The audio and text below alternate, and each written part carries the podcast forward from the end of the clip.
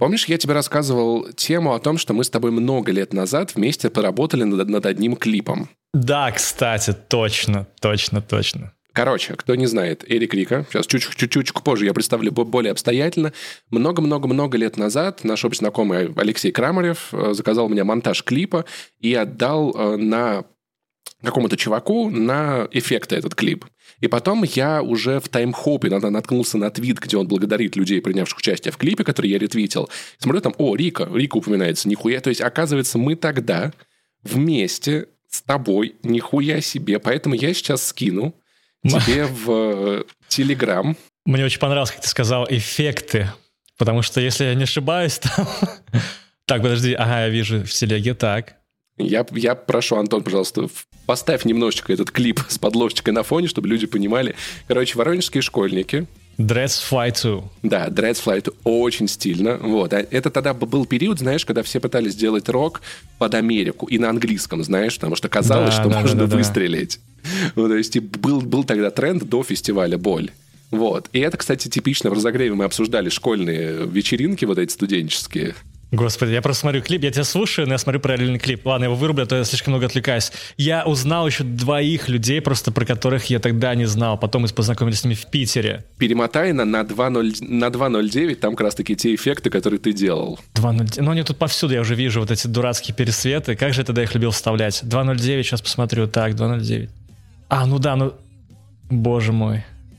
Слушай, подожди-ка, а, эм идея парней э, была связана с брингами, очевидно, но бринги вышли уже к тому моменту или нет? Вот эти фейра на фоне снега. Ну, это 13-й год. И Мне в том кажется, же году да. вышли, вышел клип Брингов. Вас, а... Приняли Захарайтина спиздили все у воронежской группы Dreads Fly 2. Блин, ну точно Оливер не наоборот. Сайкс, точно не наоборот. Ты, ты черт, просто ты... Ну, ребята так старались, а ты увел у них успех, увел славу. На самом деле просто забавное, короче, напоминание из, из прошлого, и, о том, и классная история о том, насколько этот мир на самом деле более тесный, чем может показаться. И творческая тусовка особенно. Как говорил великий философ, все переплетено.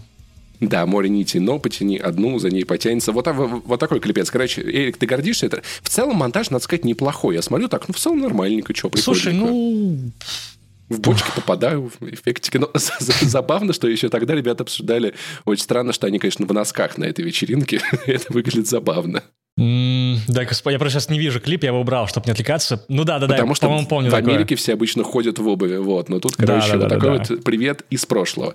И это привет из прошлого, хороший повод напомнить, что это 205 выпуск подкаста «Не занесли». Максим Ванов все еще в отпуске, поэтому я захватил власть в этом подкасте и позвал Эрика Рику. У нас два гостя подряд э, в двух выпусках. Короче, Эрик Откуда вы могли его знать или не знать? Потому что реакция в чате нашем э, премиальным с подписчиками была, разделилась на две. Первая, кто это такой, вторая, о, нихуя себе вы Рику позвали, спасибо большое, ребят, как прикольно. Вот, мы продолжаем, как подкаст, знакомить вас с интересными людьми. Эрик, он э, автор, поправь меня, телеграм-канала 8 девятых, 9 восьмых. Класс. Как, как правильно? Мне просто почему смешно, что э, ты ошибся во всем, бро. Но, во-первых, не телеграм-канал, это был паблик. Ну, он сейчас паблик есть. ВКонтакте. А. Нет, как раз-таки, наоборот, круто, это, это очень забавно. 9 целых, да, старый паблик. Да-да-да. Про музыку для эстетов, про тяжелое, легкое, интересное также.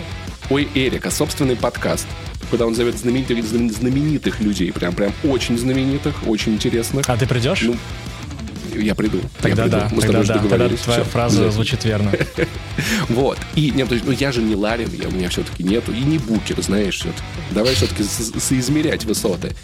И еще Эрик делал очень много видосов для Оксимирона. Это тоже, на самом деле, то, как я про тебя узнал. Я помню, когда вот у Оксимирона вышел Горгород, я смотрел что-то, короче, видосы мне твои попались, как ты снимал это, когда тебе этот компьютер подарили, как ты это все делаешь. Я от тебя узнал, что Sony Alpha — это охуеть какая камера на 50 тысячах и Sony шумит. До сих пор это максимум познания о камерах. Хотя я был видеооператором и немножечко в этом... Но я занимался ви- видео еще, знаешь, тот момент, когда камеры были, в которые кассеты надо было вставлять, и в премьере нажимать F5 и кэп через кассеты, через специальный кабель.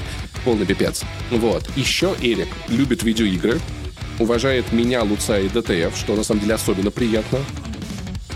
сегодня мы будем говорить про Эрика, про музыку, про жизнь. И поскольку, ну, Максима нет, ребят, вы знаете, немножко по-другому проходит подкастики. Без него чуть более расслабово.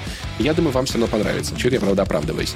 И напомню, напомню, на всякий случай, мы с Эриком записали еще и разогрев. Он доступен на Патреоне. Boosty, в SoundStream е, в Apple. Можете подписаться, там же наши другие платные подкасты. У нас недавно вышел классный выпуск вспоминашек про музыку, которые тебе, кстати, могут быть тоже очень интересны. Вспоминали с Максимом то, что мы слушали, когда были совсем молодыми. С Ваней в конце этого подкаста будет тизер подкаста «Финляндии не существует» выпуска про гиперборею, потому что Ваня из города Апатиты, который э, теперь стал столицы Гипербореи, находим упоминание Воронежа в древних славяно-индийских ведах. Обсуждаем, что это вообще такое, откуда оно пошло, куда разбрелось. Так что не пропустите тизер, обязательно послушайте подкаст. Это очень интересно. Нам надо знать, откуда пошли наши корни. Это, если что, ироничный подкаст, или ничего такого. Хорошо, Я хорошо. не славянофил. Не вот. забывай свои корни, помни. Да-да-да, что вообще-то есть страна такая за северным ветром. И также можете просто подписаться, поставить лайк, э, зайти на YouTube, написать комментарий, нам будет очень приятно. И напомню, что чем больше вас, тем больше нас. Подкаст.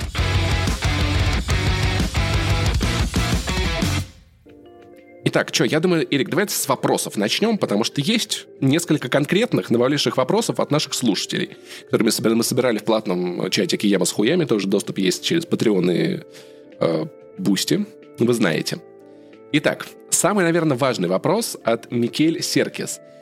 Есть вопрос по поводу голоса в начале каждого его подкаста. Кто это говорит и что это значит? О, Или вот кто это, это, это говорит? Что это значит? Это та самая тема, которую мы с тобой обсудили чуть ранее до съемок. А, это пока что будет, пусть пасхалкой все еще, но я могу сказать, что... А, м- Короче, вот, э, по-моему, это, опять же, мы с тобой до записи об этом говорили, что все переплетено, или уже на записи я запутался. Короче, э, мы недавно э, с Тимом, режиссером, э, и Тим Роха, есть такой режиссер, который снимал последние клипы Мирону, и в целом очень крутой э, персонаж, который делает э, много крутых вещей. Блин, мне кажется, учитывая последний клип Мирона, мне кажется, можно засчитывать, знаешь, клип за три, потому что 10 минут снять, это типа нихуя себе. Причем за 5 дней все это происходило. Но суть в другом. Мы сидели с Мироном и с Тимом, и еще там с нашими ребятами, с Женей и... И придумали вступление для вашего подкаста. Так это Мирон? Нет, не, не скажу. А, суть в другом. А, в том, что... Как бы это объяснить, чтобы не проспойлерить? В этом звуке, в двухсекундном, в начале вот этого видоса, в каждого, на самом деле, моего, моего видоса за последние там 4, по года на канале, сошлись внезапно несколько линий, которые сейчас снова сошлись, но только тогда люди были между собой не знакомы. Господи, как же он тизерит, пипец. Это на самом деле вообще не запланированная история, так совпало, скорее всего, и...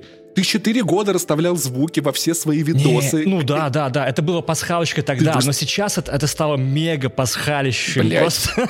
очень... но... Слушай, я надеюсь, я просто надеюсь, что на самом деле, если этот звук развернуть, там будет что-то вроде... Не так просто, люди так делали. Обэма нахуй. Почему так? Но, а, да нет, там ничего такого нет. Похую.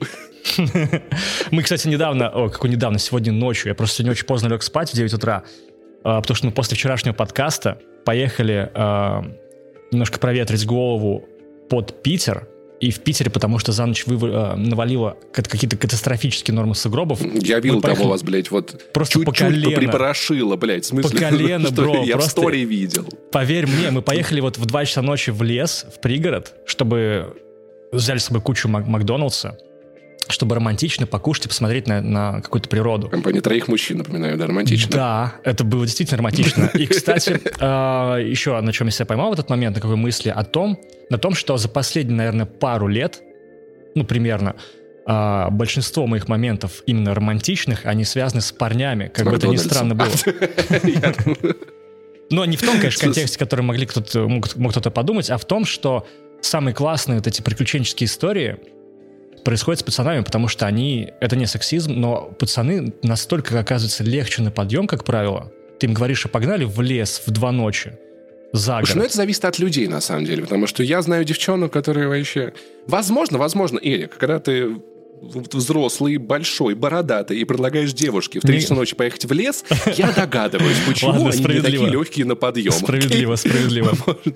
Да в лес, слушай, что у нас это... Особенно учитывая, какие новости из вашего Ленинграда приходят. Угу. Девочка, вы, я, я вас понимаю. Я понимаю, почему, почему проще вывести. Хорошо, что вы вернулись оттуда все целые. Руки, ноги целые. Извините, пожалуйста. А я вот к чему ты вспомнил эту историю и, и уже забыл, к чему я вспомнил. То, что мы поехали ночью в лес. А, до этого ты говорил... подкасте. Ну ладно, уже не вспомнил. Уже, уже, уже не суть. Проехали. Ладно, в общем, ты, в общем, короче, мы ждем видео, где ты разберешь... Не, не, cut the crap. Такой, я посмотрел все видео Рики, разобрал каждую секунду. Сейчас я расскажу, к чему это была отсылка пасхалки, или ты ждешь, пока это на Reddit всплывет? Никто не догадается, потому что э, это как бы только внутренняя информация. И... Но ты то есть ты не будешь это никак объяснять? Ладно, а не может буду. быть, после того, как Мирон наконец альбом выпустит, Вот может быть, посмотрим. Мне, кстати, интересно, когда он выйдет. Может быть, он уже вышел. Кстати, мы записываем этот э, выпуск 30 ноября. Вроде как за два часа, за два часа до релиза, возможно.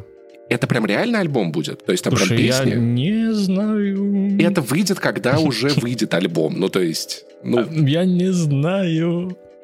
Блять, а опять микстейп 4, прикинь.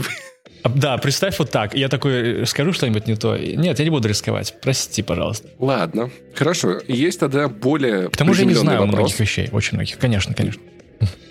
Допустим, допустим. Ладно, ладно, посмотрим. Я потом сделаю вставку в подкаст про то, если это а, альбом выйдет. Это, короче, вместо альбома Мирона просто будет, короче, куча вырезок из начала твоего подкаста. Знаешь, просто 40, 40 коротких треков, и я вообще с ума сойду. Если там будет что-то очень важное, я запишу вставку потом. Честное слово. Итак, лучшие клипмейкеры в СНГ в мире и на что ты обращаешь внимание больше всего при просмотре чужих клипов? Давай, кто самый классный клипмейкеры? Кроме Алины Пязок. О, вау. Блин, на самом деле, знаешь, вот э, должен сделать небольшое такое ответвление, что... Ты не смотришь клипы. Я вообще потерял себя. О, господи. Сейчас Децл... И Децл уже не написать, понимаешь? Можно же было раньше, да? Подожди, Децл, это, его, это какая-то строчка была? Я просто не помню. Ну, ты, ты, ты мог бы написать ему, ты, сказать, что Децл, я, я, я потерял сам себя, Децл, помоги мне разобраться, в чем а, дело. это письмо, помоги это мне, письмо. Помоги, помоги мне, да, точно. Я забыл эти строчки. Восхитительный кусок. Именно все у него украл. Такой, конечно, он все-таки черт хитрый. Короче, да, да, вот эти воровство русских персонажей. Смотри, я, во-первых, да, не слежу, как бы я включаю обычно фоном рекомендации, как правило, это зарубежные клипы. Среди русских я вот... А, знаешь, что мне очень понравилось? Ну, я не знаю, кто режиссер, кстати у Гонфлада вышел на его э, абсолютно ебанутейший трек, который называется а, Трексмания или Трахмания, как, как угодно. А, вышел... Это не тот, который в ТикТоке завирусился? Не видел его в ТикТоке. Или как пинг-понг. Да, да, да, да, да, да. Во-первых... Охуенный трек. Он такой странный, такой пиздатый. Именно. Мне кажется, вот знаешь, я о чем подумал в этот момент, что чтобы тебе этот трек понравился, нужно пройти некую, а даже большую достаточно стадию э, созревания и прихода к этому треку, если так можно сказать, потому что с нуля такой трек невозможно понять абсолютно. Как будто бы от него, знаешь, отвалили все лишнее, знаешь, вот. Во-первых. Знаешь, это, это, это вот как вот, вот рэпер заходит в, в дом в этой куртке гигантской в штанах и начинает себя все эти слои снимать, потому что обычно ну, современные рэперские биты, они плотные, они насыщенные, они очень... Ну, то есть пространство трека полностью заполнено, а тут какая-то пустая комната, но при этом в ней что-то есть. И это меня очень прикололо. И вот клип на него, если ты видел, он офигенный, потому что он одновременно тебя возвращает в атмосферу MTV нулевых, очень классно снят вот в похожей стилистике, а во-вторых, он сильно выделяется на фоне в целом того, что делают в русском рэпе.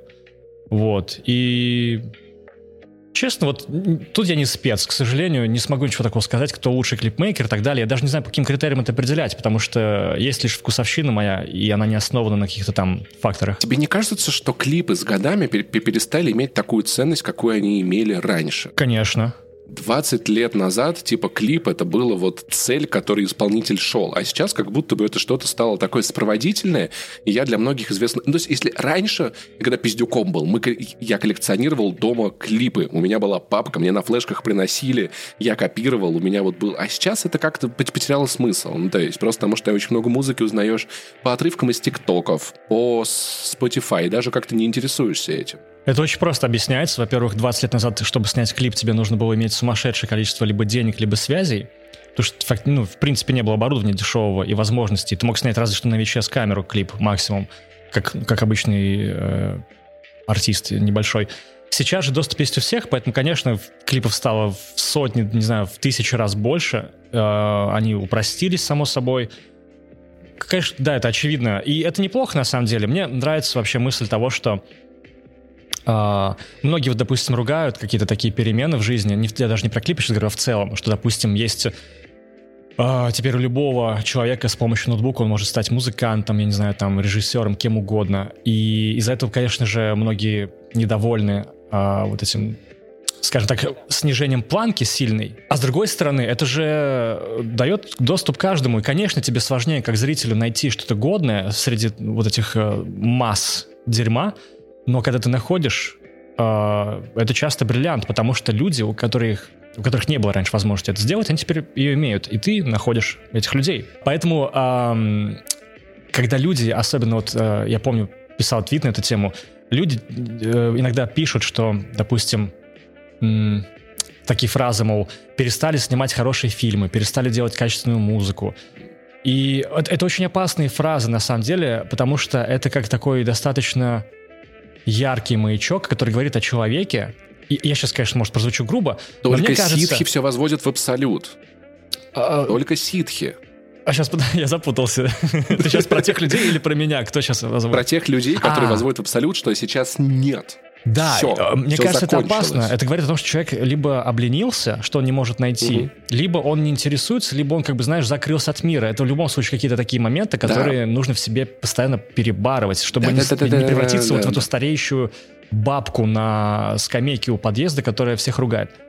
Это было так забавно, я несколько лет назад, ну, просто такое яркое наблюдение, наверное, ребят, я уже цитировал несколько раз, так или иначе, э, в каком-то паблике, посвященном року или там концертам ВКонтакте, была новость о том, что пошлый Молли, э, пошлая Молли получила награду э, лучшая рок-группа от Муз-ТВ. Я понимаю, в о чем ты. Я, да, я видел своих ровесников, которые, ты, да какой это рок? Это хуйня. И вот Би-2 это рок. Вот Али, Алис. Я думаю, типа, ну ты же наверняка 15 лет назад твоя мама тебе такой же хуйней мозг полоскала, что ты слушаешь говно, живешь неправильно. И в какой момент ты стал этим человеком? Вот твоя психея, это что, крики, сумасшедший да, какой-то, да. мусор, Понимаешь? шлак. И, и очень забавно еще в ТикТоке классный был тренд, как, когда люди снимали под звук, типа, что современные дети слушают говно. Ну, там какая-то там песня инстасамки условно, там, и потом склейка в наше время. Кинул пацана, поебал, поебал на. на. Да, да, да, это все типа, такая... Вы слушали классно. Абсолютно так, и вот эти моменты очень важно в себе ловить, поэтому когда вот э, совет э, тем, кто сейчас слушает и смотрит, совет, когда у вас возникает мысль о том, что вы а, как будто бы чувствуете, что не можете принять что-то, что появилось только сейчас и от чего кайфуют многие. Как, например, кстати, вот я Леша Уцай, Уцаю написал э, в Твиттере, когда он э, писал некий такой немножко недовольный твит на тему того, что все сейчас кайфуют от Аркейна. И типа, я, говорю, он написал, по-моему, в каком контексте, что он посмотрит это позже, когда волна хайпа пропадет, потому что сейчас он слишком э, подвержен вот этому общественному мнению. Я ему написал, что, э, мол, ну, это же как раз показатель, что если что-то становится попсой, в этом что-то действительно, скорее всего, есть, раз это нравится массам, огромному количеству людей. И как раз, э, ну, опять же, нужно с собой бороться, не подвергаться тому, что типа, ой, это попса.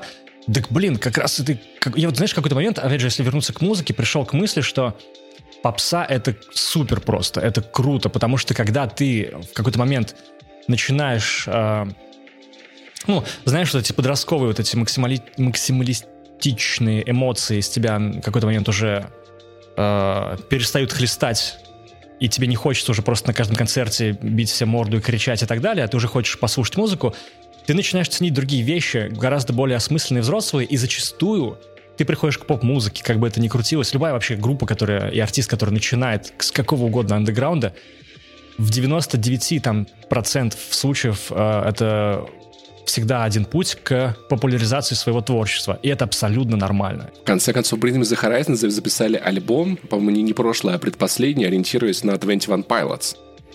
Я люблю 21 Pilots. Кстати, не слышал такого мнения, но, блин, прикольно. Под этим, под этой э, перспективой пересмотрю. И это прям, прям их было заявление, что мы очень полюбили. А, это... а они говорили прямо об этом?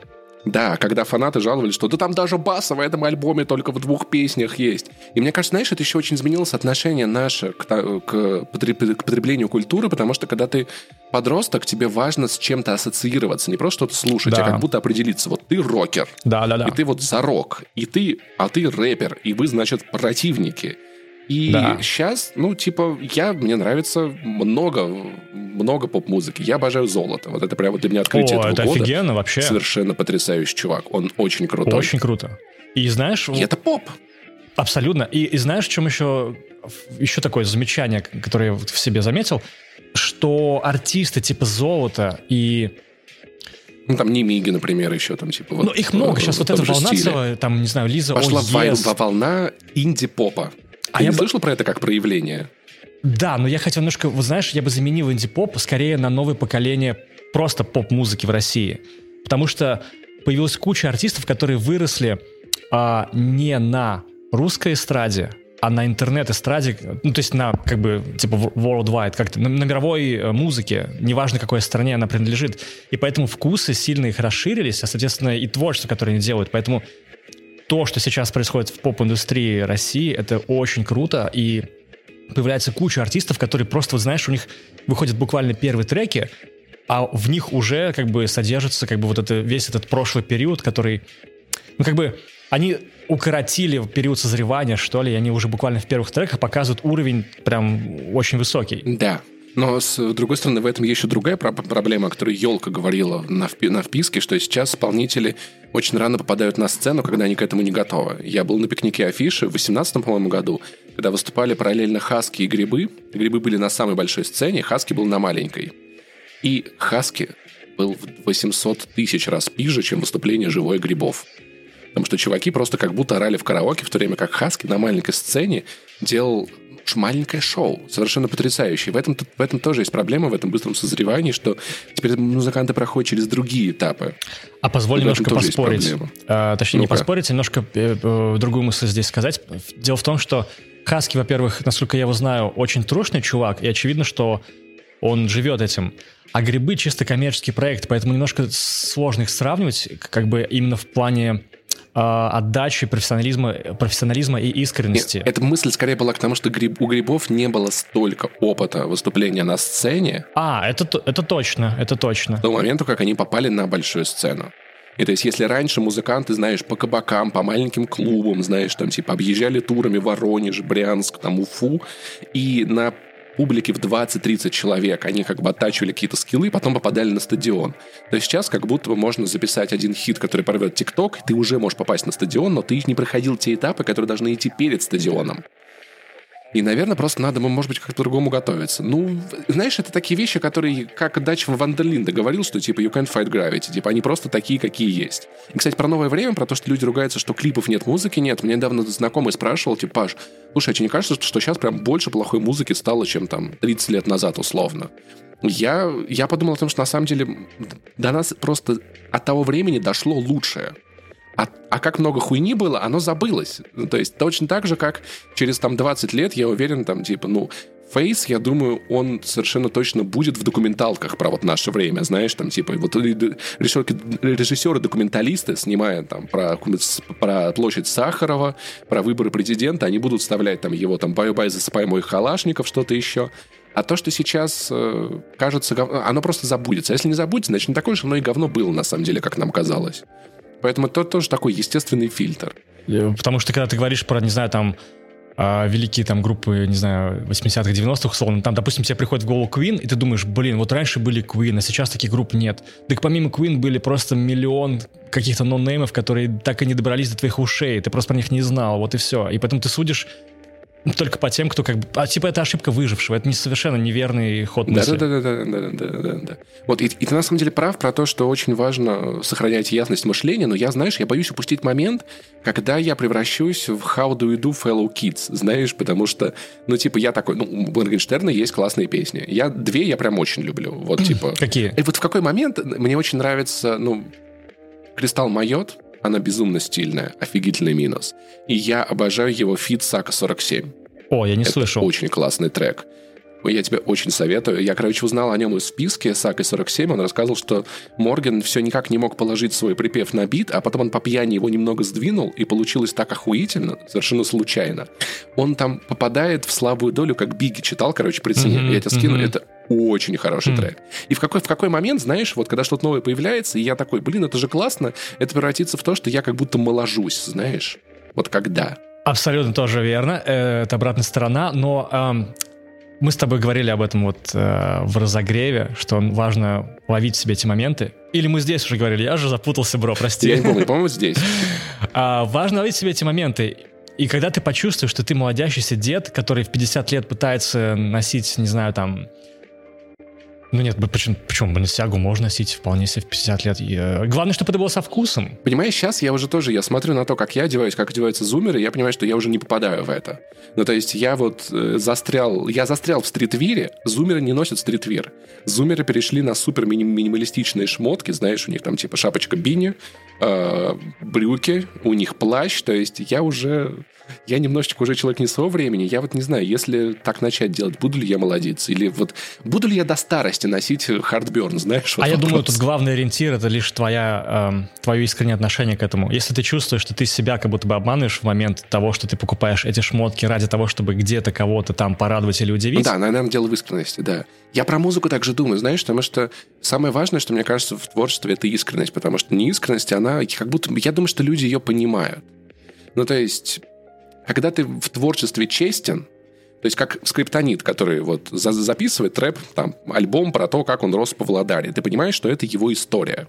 Он может ее тебе пересказать в личной беседе, он может снять про нее фильм, он может э, записать про это альбом, и он искренен. А вот люди, которые, которые там выросли, допустим, на Рублевке, которые пытаются записывать гангстер-рэп, они не искренни, и это чувствуется. Да, да, да, да, да, да, да.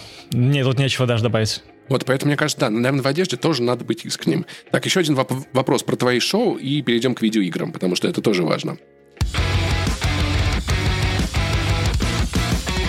Рекламная пауза в подкасте не занесли, потому что есть еще на свете люди, спонсирующие шутки про спинку и попку. Спонсор этого выпуска — Нетология. Скучной рекламы мы не делаем, поэтому о Нетологии вам расскажет мастер-джедай, мудрый магистр Йода. Нетология — образовательная платформа, которая обучает современным, востребованным профессиям более 40 тысяч выпускников, 10 лет на рынке и 10 направлений хм, обучения. У Нетологии есть своя академия разработки игр. Используйте свои увлечения и таланты с умом. Превратите любовь к играм в востребованную профессию. В игре можно играть, а можно их делать. И зарабатывать. А еще, кстати, мы разыгрываем два сертификата на обучение на курсе геймдизайна, о чем мы напомним вам обязательно в конце выпуска и расскажем, как поучаствовать в их розыгрыше. Именно так. Вообще, привет. Простите, если вы кринжанули сейчас от того, насколько э, странным у меня вышел магистр Йода, довольно непривычным, нетрадиционным, не каноничным, потому что он не перестраивал свои фразы, ну, как-то хитро. А давайте поговорим о том, что в прошлых выпусках мы как-то много разговаривали о том, кто такой геймдизайнер, но настала пора поговорить серьезно и заодно рассказать о том, том, что, собственно, делает геймдизайнер. Как собрать концепт игры с нуля, как представить этот пич команде, и в том числе людям, которые хотя бы в теории могут дать вам денег и желательно без, я не знаю, микрокредитов и походов в казино. Я, я не знаю, как теперь собирают деньги под видеоигры. А в гостях у них занесли Назар Марков, преподаватель нетологии, направления дизайна UX, а также ведущий геймдизайнер Гайджин Entertainment. Привет, Назар. Привет, привет. Здравствуйте. Ребята, всем привет. Спасибо, что пригласили. И всем привет слушателям. Рад э, вам сегодня что-то рассказать. М-м, привет. Простите, я все еще не могу выйти из образа Йода. Но давайте, давайте по делу. Прям собрались, собрались, воздуха в грудь набрали. У нас важный вопрос. А, смотри, Назар, представим ситуацию. Мы загорелись идеей выпустить игру ну, скажем, по мотивам славянских сказок. Потому что мы с Максимом два русофоба, русофила. Вот такая вот интересная у нас какая-то а, вышла связочка. я, я патриот. Я патриот славянофил. Да-да-да, расскажи это из своей риги. Иди... Так, я в Москве. Я в Москве, Паша. Поспорь со мной. Идея, это, конечно, очень хорошо. Но я не знаю, как, например, определиться с жанром. Как придумать какие-то ключевые механики и основы мира. И, собственно, главный вопрос — как представить это все инвестору? Потому что микрокредиты, ну, они, они ок, когда ты берешь их на свадьбу. Нет, не ок. А тем более не ок, когда ты берешь их под игру. Мы как бы можем представить, как взять из головы, но, Назар, о чем надо подумать в первую очередь, о чем во вторую, в третью и так далее. Ну, То есть... Ну, Давайте начнем с того, что нужно определиться с инвестором, профильный это или не профильный. Если это все-таки не профильный, то можно просто сказать, что у нас игра с э, интеграцией НФТ, блокчейном и прочим, и вам не нужно брать никакие микрокредиты. Древнеславянская НФТ, да, вот, шишек по побольше, лесу побольше непонятных слов. Да. Окей, понятно. Э, Х- э, NFT с яйцом смерти Кощея. Отлично. Мы профессионалы, у нас будет профессиональный инвестор. Что нам надо ему Ну, рассказать? в первую очередь нужно подготовить какой-то презентационный пакет документов. Это какой-то вот пич. Мы об этом уже чуть-чуть затронули эту тему. То есть какая-то красивая презентация с описанием, что вообще происходит в игре, из чего состоит этот мир, персонажи и какие у него все-таки уникальные такие вот поинты для продажи. Чем же он отличается и выделяется относительно других проектов? Это вот USP, часто вы можете, можете услышать, где-то прочитать и так далее. Но я люблю это называть как уникальное торговое предложение. Максим, у нас есть УТП? УТП? Да, мы кринжовые. Так, хорошо, смотри, вот у нас есть конкуренты. У нас есть Black Book, а, у нас есть Ведьмак. Как нам условно придумать что-то, что отличалось бы от Ведьмака? Потому что, например, мы приходим к инвестору, у которого пачка денег торчит из э, кармана пиджака, мы начинаем рассказывать ему про РПГ, я не знаю, кстати, может быть и не РПГ, потому что жанры мы еще не определились, про, э, про игру по мотивам славянских сказок. И вот начинаем ему рассказывать, он сразу, о, Ведьмак, о, Black Book. Как, как придумать что-то, что отличало бы твою игру и что звучало бы убедительно для инвестора? Ну, можно поисследовать, чего вообще нету на рынке сейчас. Например, реверсивный хоррор от лица Кощея Бессмертного Подожди. или Бабы Яги. Реверсивный хоррор это, когда мы пугаем, да? Вместо Да, того, это чтобы- когда мы пугаем. да. Ага, интересно, кстати, мне нравится идея. Необычно. Так, Да. погодите, погодите. Можно не так быстро я записываю, потому что у меня есть знакомые... Нет, нет, я вру, блефую. Я... не- Нет, у меня никаких инвесторов, но идея отличная. Хорошо, что дальше? Давайте сделаем свой форстпанк только в славянской мифологии, где черти э, крутятся вокруг костра, его нужно поддерживать, чтобы пугать народ. Ну, то есть идей-то можно Слушай, много. звучит придумать. классно, кстати. Слушайте, правильно я понимаю, что вот если мы приходим к инвестору, нормально упоминать конкурентов? То есть вот мы хотим сделать условный Black Book, но, опять же, хоррор. В первую очередь, от первого лица. В идеале вообще приходить к инвестору или там к издателю формулой говорить с ним. Я хочу сделать вообще-то как бы по геймплею Dark Souls Bloodborne, но в сеттинге э, славянской мифологии. И чтобы это все было, не знаю, в кислотных тонах. Клипов Гориллас. да. А, короче, смотри, я придумал, нам нужно будет отправлять э, существ пугать людей, потому что когда они перестают пугаться, наш костер зла, он начинает э, угасать. Но если мы пугаем их слишком сильно, они отселяются, и костер тоже, тоже угасает. Нам нужно держать баланс напуганности окружения. И мешать техническому прогрессу, потому что он успокаивает людей, да, и заставляет их меньше верить в в чертовщину. Мне нравится, что Паша мыслит механиками. Так, реально, к концу интеграции с нетологией мы уже придумаем свою какую-то игру Назар, или как мы минимум молодцы, пич. скаж- скажите, пожалуйста, это важно. Конечно, конечно, да. Уже Супер. за пару Хорошо. секунд придумали пару концептов. Отлично.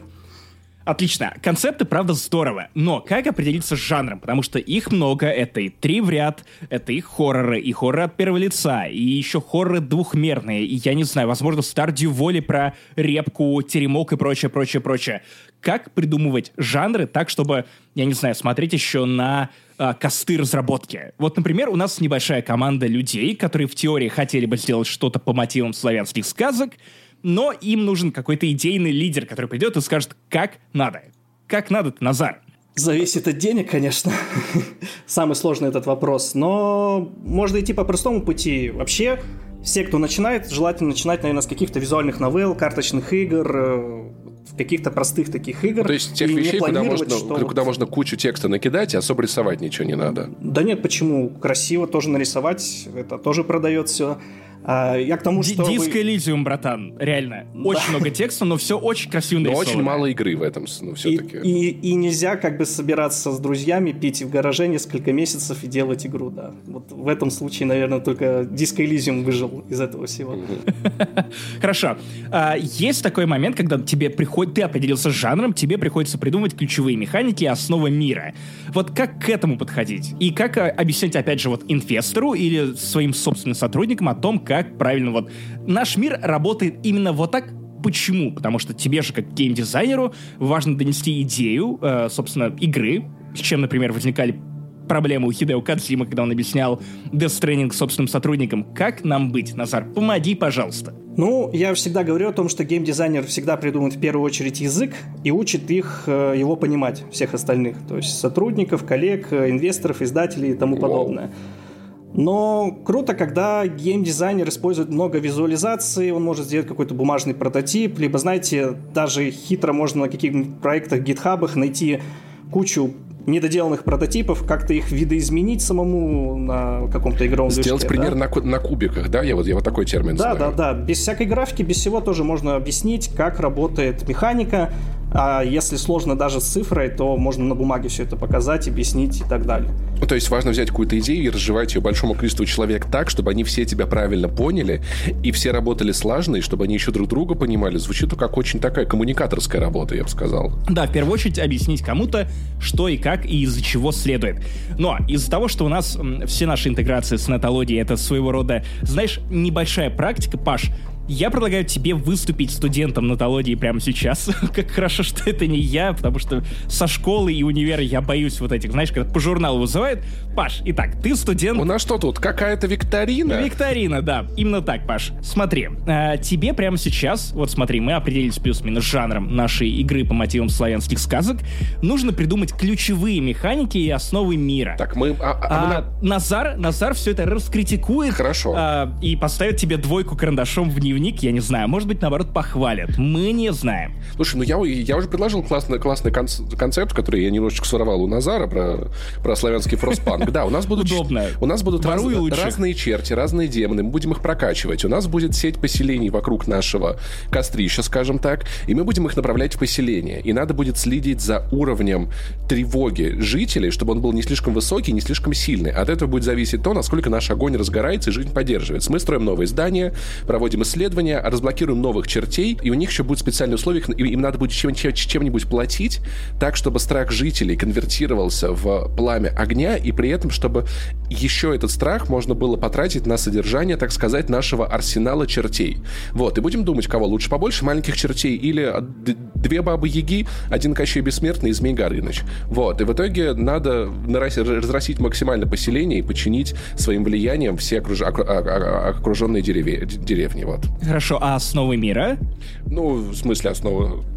Что, что- ты имеешь в виду под основой мира? А это ты мне расскажи. Хочешь Основа- перейти не ос- билет? Основа мира, Воронежская область, э, 12 век, все. Вот такая основа. Назар, Итак, Наз- что думаете? Назар, твое мнение, профессиональное. Да, типичный пич системного геймдизайнера, который не мыслит эмоциями. То есть все механиками все разъяснил, все в порядке и так далее, но не придумал каких-то таких цепляющих вещей, которые почему я О. должен коллекционировать этих их чертей. Хорошо, а что если это будет молодой человек, у, у которого черти забрали его женщину и заставляют его менеджерить их поселение, если он, если он справится, ему отдадут его женщину? И здесь личная Где-то драма я это будет. слышал. Где-то в Ну, Блэкбуке, практически. Паш. Ладно, хорошо, давайте у него котика забрали. Нет, нет, так не надо, слаб. пожалуйста, нет, не надо. Не надо, коты Не, не, женщины в и вот это все, давайте. Ладно, хорошо, хорошо, хорошо. Его поселение терроризируют, и важно, чтобы е- эти жители не погибли, но при этом он управляет поселением так, принимает решение, чтобы там все были немного напуганы, но не, не, не от страха. А если он не справится, то все поселение вырежут. И это здесь немножечко paper please еще появляется. Типа, нормально ли запугивать собственных жителей для того, чтобы поддерживать их, чтобы их деревня не развалилась? Вот так вот, скажем так. Звучит э, отлично уже. Вот, Да. супер, смотри, Максим, мы выросли с тобой за, за- за- эти 15 минут. Я Надо не же. знаю, я, я хочу критики, критики от Назара, чтобы он прям... Назар, такой, скажите, «А, над чем, нам, нет». на, над чем нам поработать? В какую сторону подумать? Где тонко? Где рвется? Опять же, не хватает каких-то эмоций с точки зрения причина вот это следственная, почему я играю в эту игру, У меня часто такие вопросы возникают. как я получаю фан, типа, почему я должен веселиться в момент, когда куча чертей, почему я должен catch them all этих чертей, да, и так далее. Паш, куда нажать, чтобы было Мы в весело? конце покажем мультик. Как-то как такой вариант подходит? Ты можешь тоже подумать о том, что какие-то юмористические вставки, отсылки к Монти Пайтону, там, не знаю, присылать кроликов со святыми гранатами и так далее, да? Шутки про спинку и попку. Шутки про спинку и попку, да, да, да, да, такое. Хорошо, я понял. То есть надо быть еще какими-то маленькими событиями, чтобы, наверное, каждое открытие какого-то нового существа или здания было для человека приятным сюрпризом. Там будет оно как-нибудь классно обставлено, там будут всякие отсылки, будут всякие забавные диалоги с этим связаны, какие-то ситуации. Возможно, у этих всех чертей будут какие-то проблемы к, ну, как бы к начальнику поселения. Будут приходить жаловаться, что там, не знаю, Баба Яга громко слушает музыку ночью, понимаешь, там, типа, и вот, вот поэтому ругается с чертями. Вот. Водяной, короче, жалуется на то, что все, все ходят в него купаться, и тебе надо будет это тоже менеджерить, разруливать, типа как в этих играх, где ты за короля играешь и решаешь конфликты. Мы не слишком переусложнили? Или This is the Police, очень похож на это. Типа того. Вот. Лучше? Уже звучит лучше, да. А, я даже на самом деле подумал о том, что можно сделать новую серию в Scapes от Playrix, которая будет называться Черти Scapes. Я как раз работал над Homescapes в свое время. Кстати, я залипал в нее, кстати, да. Классная идея. Блин, честно говоря, черти очень любопытны как э, персонажи всякие. Я не про российскую эстраду, я именно про видеоигры. Слушайте, раз уж э, все это пошло, мы уже пришли к чему-то конкретному, давайте предлагать какие-то идеи э, по мотивам того, что мы прямо сейчас придумали. Вдруг у наших слушателей родится какой-то квест или пич игры по, собственно, мотивам э, славянских сказок, а, поэтому, Паш, я думаю, что самое время напомнить про наш конкурс совместный с Нетологией. Итак, конкурс заключается в том, что вы на специальную почту, которая указана в описании выпуска, присылаете нам свои концепты видеоигр, вашу игру мечты. Напоминаю, что там должна быть концепция с основной идеей, механикой, сеттингом и жанром. Я думаю, вам стало сильно понятнее после этой вставки, что, что из себя представляет работа. На адрес netology занесли собака.gmail.com до 13 числа, 13 13.13 дня вы отправляете свои работы, потому что это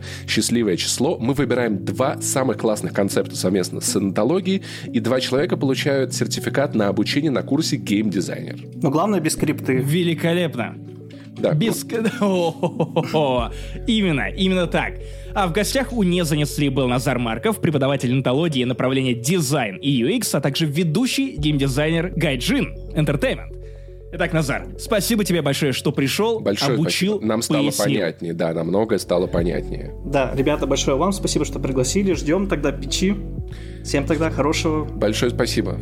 До свидания. Друзья, не пробивайте дедлайны. Мы ждем ваши идеи. Ого, очень рад, что пригласили такого гостя. Ну и спрошу, наверное, довольно, наверное, задолбавший вопрос, как пришла идея создать балалайк-шоу ну и будет ли когда-нибудь новый сезон? Спасибо, кстати, Эрик, за твои подкасты. Сергей э, Шикватов. До этого вопросы задавали Плюша The Best и Михаил Серкис. Наверное, я забыл их назвать.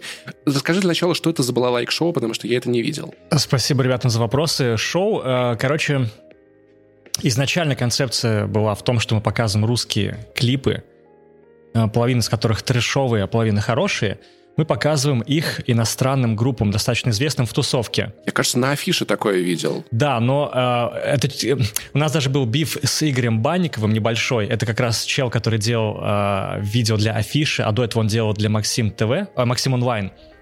Подожди, как журнал Максим, короче, это был. Видеосалон, видеосалон, вот. Да. Э, он меня подъебывал где-то, не помню, по-моему, в Твиттере на тему того, что, типа, хорошая идея ты придумал, с намеком на то, что я не успиздил. Но на самом деле у меня есть пруф того, что я не спиздил, потому что у меня есть э, видео, два, два выпуска этого же шоу, которые я снимал еще до переезда в Питер в 11 по-моему, году, в супер давно, и, само собой, до видеосалона. А, только там вместо иностранных артистов выступали люди, абсолютно не связанные с музыкой, э, абсолютно не имеющие отношения к музыке. Это бабульки на улице, какие-нибудь гопники, там, алкаши. Мы к ним подходили, ставили им каких-нибудь, там, не знаю, Enter Shikari, Bring Me The Horizon, и спрашивали, что они думают. И из этого какой-то делали контент. Вот. А потом, когда в Питер я переехал, я решил это продолжить, но на более каком-то интересном уровне. Я тогда написал э, Илье Мамаю. Это главный дядька в Booking Machine. Это, вы, скажем, это концертное агентство, где в итоге потом был Оксимирон как раз. Так мы, собственно, все и познакомились изначально. И я ему рассказал про эту идею, а он тогда занимался э, привозами, привозом разных групп, в основном металлических, тяжелых. Там МЮ, Архитекс и так далее. И я ему говорю, слушай, давай вот э, будем снимать такое шоу и заодно пиарить будущий концерт. Он говорит, давай. И мы начали снимать. Вот и вся история. И важнее здесь то, что в будущем это привело вот к гораздо более серьезным последствиям для меня. Это то, что я попал вот, э, начал снимать Versus, благодаря Илье как раз. Э, познакомился с Мироном, начались туры, какие-то другие там концертные движухи и так далее. Это прям реально был очень важный момент для меня, потому что до этого я переехал в Питер и не знал никого, кроме э, кроме Славы Ковленоса. Может быть, знаете Славу Ковленоса, такой гитарист вот так вот идеи сближают людей. И сейчас мы, мы вернемся на минуточку назад. У меня просто эта шутка в голове заела. Не могу ее не пошутить про то, что группа архитекторов у них очень многоэтажная музыка. Я очень уважаю. Вот, это была верная велодорожка, которая вывела тебя туда, где ты сейчас находишься. Да, да, да, да, да. Это очень круто. И, кстати, вот хочу здесь опять же небольшой совет дать, что я помню, как я тогда ссал. Э, знаешь, вот это чувство, когда ты приезжаешь в чужой город, в крупный, в котором ты никогда не был, и в целом боишься всего, новых каких-то перемен и ты не знаешь, что делать. И у меня был выбор, либо пойти условно куда-нибудь работать в Макдоналдс. Либо сторчаться, как это все делают в Питере. Все делают это в Питере. Было бы на что, было бы на что тогда. Мы покупали, я переехал с девушкой. Но если дешево, то тем более не покупайте. А, мы переехали с девушкой, с Иришкой смелой, и, и я помню, что мы жили на... Мы покупали, короче, 5... Э, не знаю, видел такие вообще или нет, в Ашане были такие 5-килограммовые пачки дешевых макарон за что-то там, не знаю, за 100 рублей 5 килограмм, по-моему, что ли? Типа каждый день, что-то типа того. Подожди, а Иришка смелая, это та, та, которая бывшая жена Ильича? Да, Нифига да. себе, как а, все переплетено.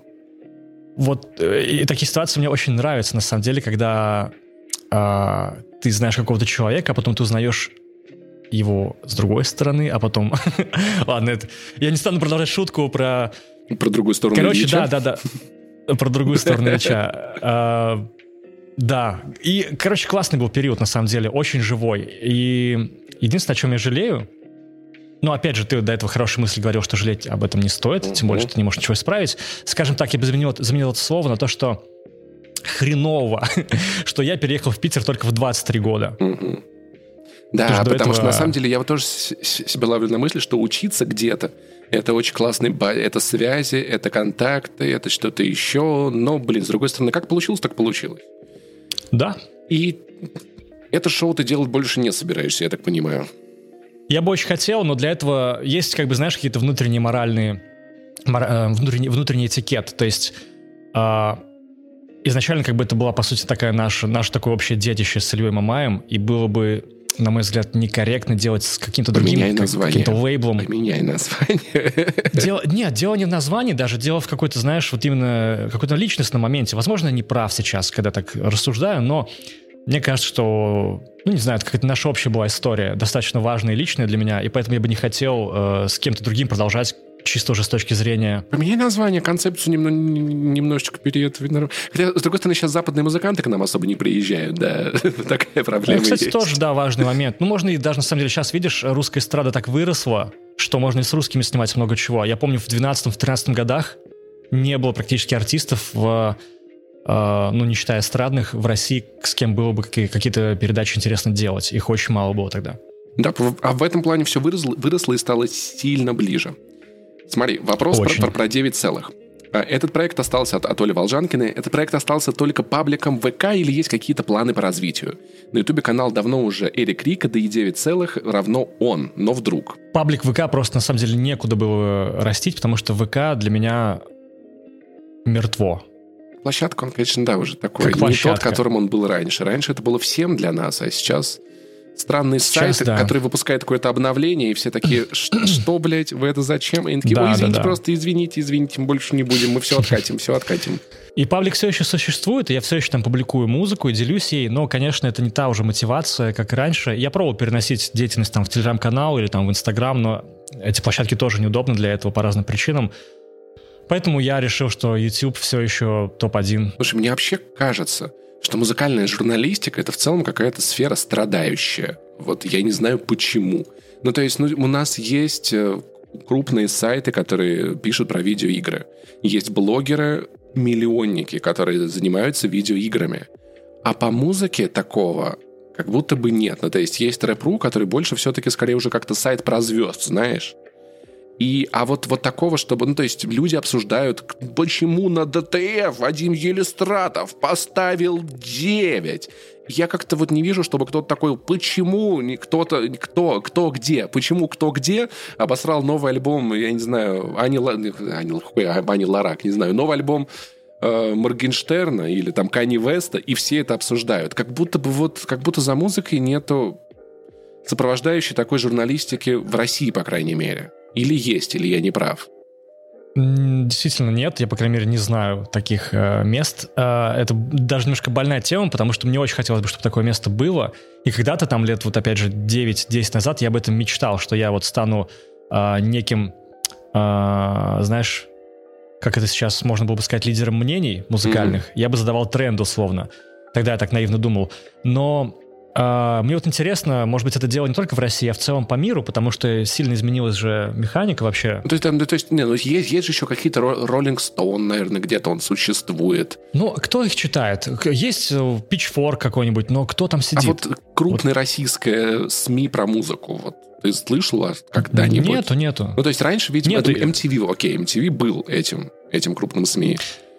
А сейчас, типа, ну, на Ютубе есть Skills, он выпускает видео раз в месяц. Я очень ему за это благодарен. Это классно. Обожаю да. его, обожаю Skills. Есть резонанс, он классный, но тоже как будто бы это, это так и не стало мыслить. Как будто бы к музыке все относятся, знаешь, к чему-то, что, в чем все сами просто разбираются, хотя слушают ее намного больше людей, чем людей играет в видеоигры. Слушай, я думаю, здесь комплекс причин. Во-первых, э, приход стриминга. Тебе не нужно сейчас читать каких-то людей, чтобы понять, что нужно слушать. Ты просто заходишь в подборки гораздо э, очень, очень хорошие подборки, между прочим. Это одна из причин. Другая причина, что э, в целом, знаешь, вот э, можно было бы вспомнить каких-нибудь там флоу, афишу и так далее, но, блин, это настолько не про музыку, угу. и настолько это не объединяющее место. Это про историю все-таки больше вокруг нее. То есть я понимаю, что Flow уходит, там, Flow хочет написать про политику, Flow хочет написать про... То есть, ну, я туда иду, когда там, типа, господи, кого опять закрывают и за что, да? Угу. Да, да, да. Ну, это какие-то хайп-новости всякие. А так, чтобы вышел какой-то новый альбом, и ты такой, надо, конечно, сейчас вот э, почитать, что там пишут про этот альбом где-то там. Я подписан на несколько телеграм-каналов, которые я забываю заходить, которые советуют новую русскую музыку малоизвестную. Вот. И, и все. И в целом-то все. И как будто индустрия за этим, то есть, не появилась. Даже там такой маленькой, как видеоигровая индустрия, которая тоже не очень богатая и не очень развита. А, я недавно затвитил э, скрин э, статьи на афише, не, не вспомню автора, э, я затвитил в, в, в таком контексте, что типа если это одно из главных изданий, э, и если в, люди в этом издании пишут такие вещи, то как бы где еще вообще можно брать какие-то музыкальные мысли, потому что там э, автор... Там написали, что кефир а... на окрошке лучше, чем на квасе. Это было бы еще хуже, но тоже автор написал, он как бы написал а разгромную статью на грядущий альбом Мирона, точнее на вышедший микстейп Мирона, который так и называется «Смутное время микстейп 3».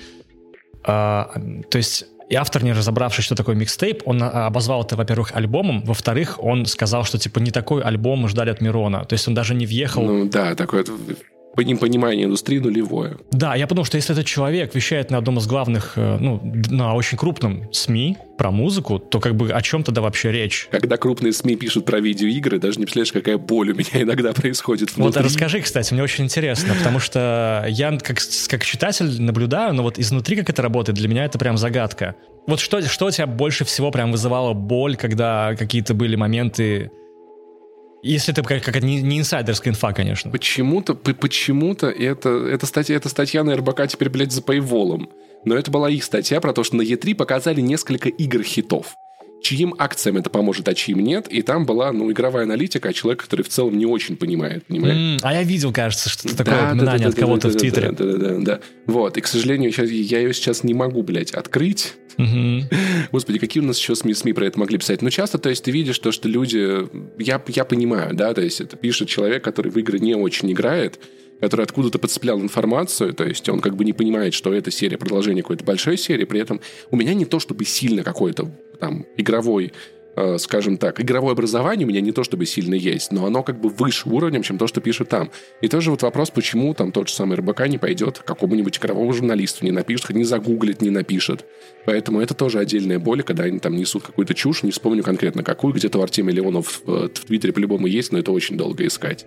Но в целом, да, это что-то вот, вот, вот анализ, вот, знаешь, вот такого же уровня, Типа, вот в, на микстейпе Оксимирона что-то нет оксиморонов. То есть я не заметил ни одного оксимирона. Вообще это, конечно, очень странно. А еще очевидно, что он пропагандирует э, нацистские взгляды, потому что он лысый. Наверняка он, конечно же, скинхед, да, и город под подошвой это отсылка... Глубокий к... декодинг. Город, город под подошвой это отсылка к Берцу, под который хотят закатать правые партии, знаешь, вот, вот что-то вот, вот в этом вот, роде вот, получается. Вот. Да. Не, на самом деле, такой небольшую еще э, другую сторону скажу, как бы, чтобы не выглядеть, как, что мы какие-то два умника, которые тут всех э, хуесосим. А мы, мы на самом деле, не знать... А? Не знать это нормально, я согласен.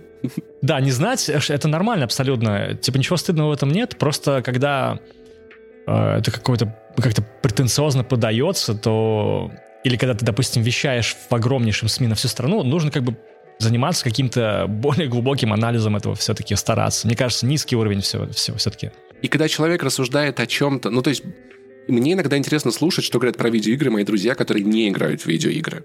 Угу. И в целом я считаю, что имеет место на самом деле, если человек там типа вот как я начал играть в видеоигры там, в 2021 году. Это интересная точка зрения, может быть, даже для YouTube-блога. Но когда человек делает вид, что он эксперт, и допускает много фактических ошибок, которые, ну, видно, что там журналисты там сказали, слушай, там какая-то выставка прошла, напиши. Знаешь, но он привык, что там выставка газонокосилок. Так, какие там показали газонокосилки? Вот это показало, ага, вот. Вот, то есть, а здесь более тонкая материя, к ней нельзя так подходить, и как будто бы надо было больше вникнуть и в целом-то в редакции же всем похуй, но нам как все равно немножечко обидно.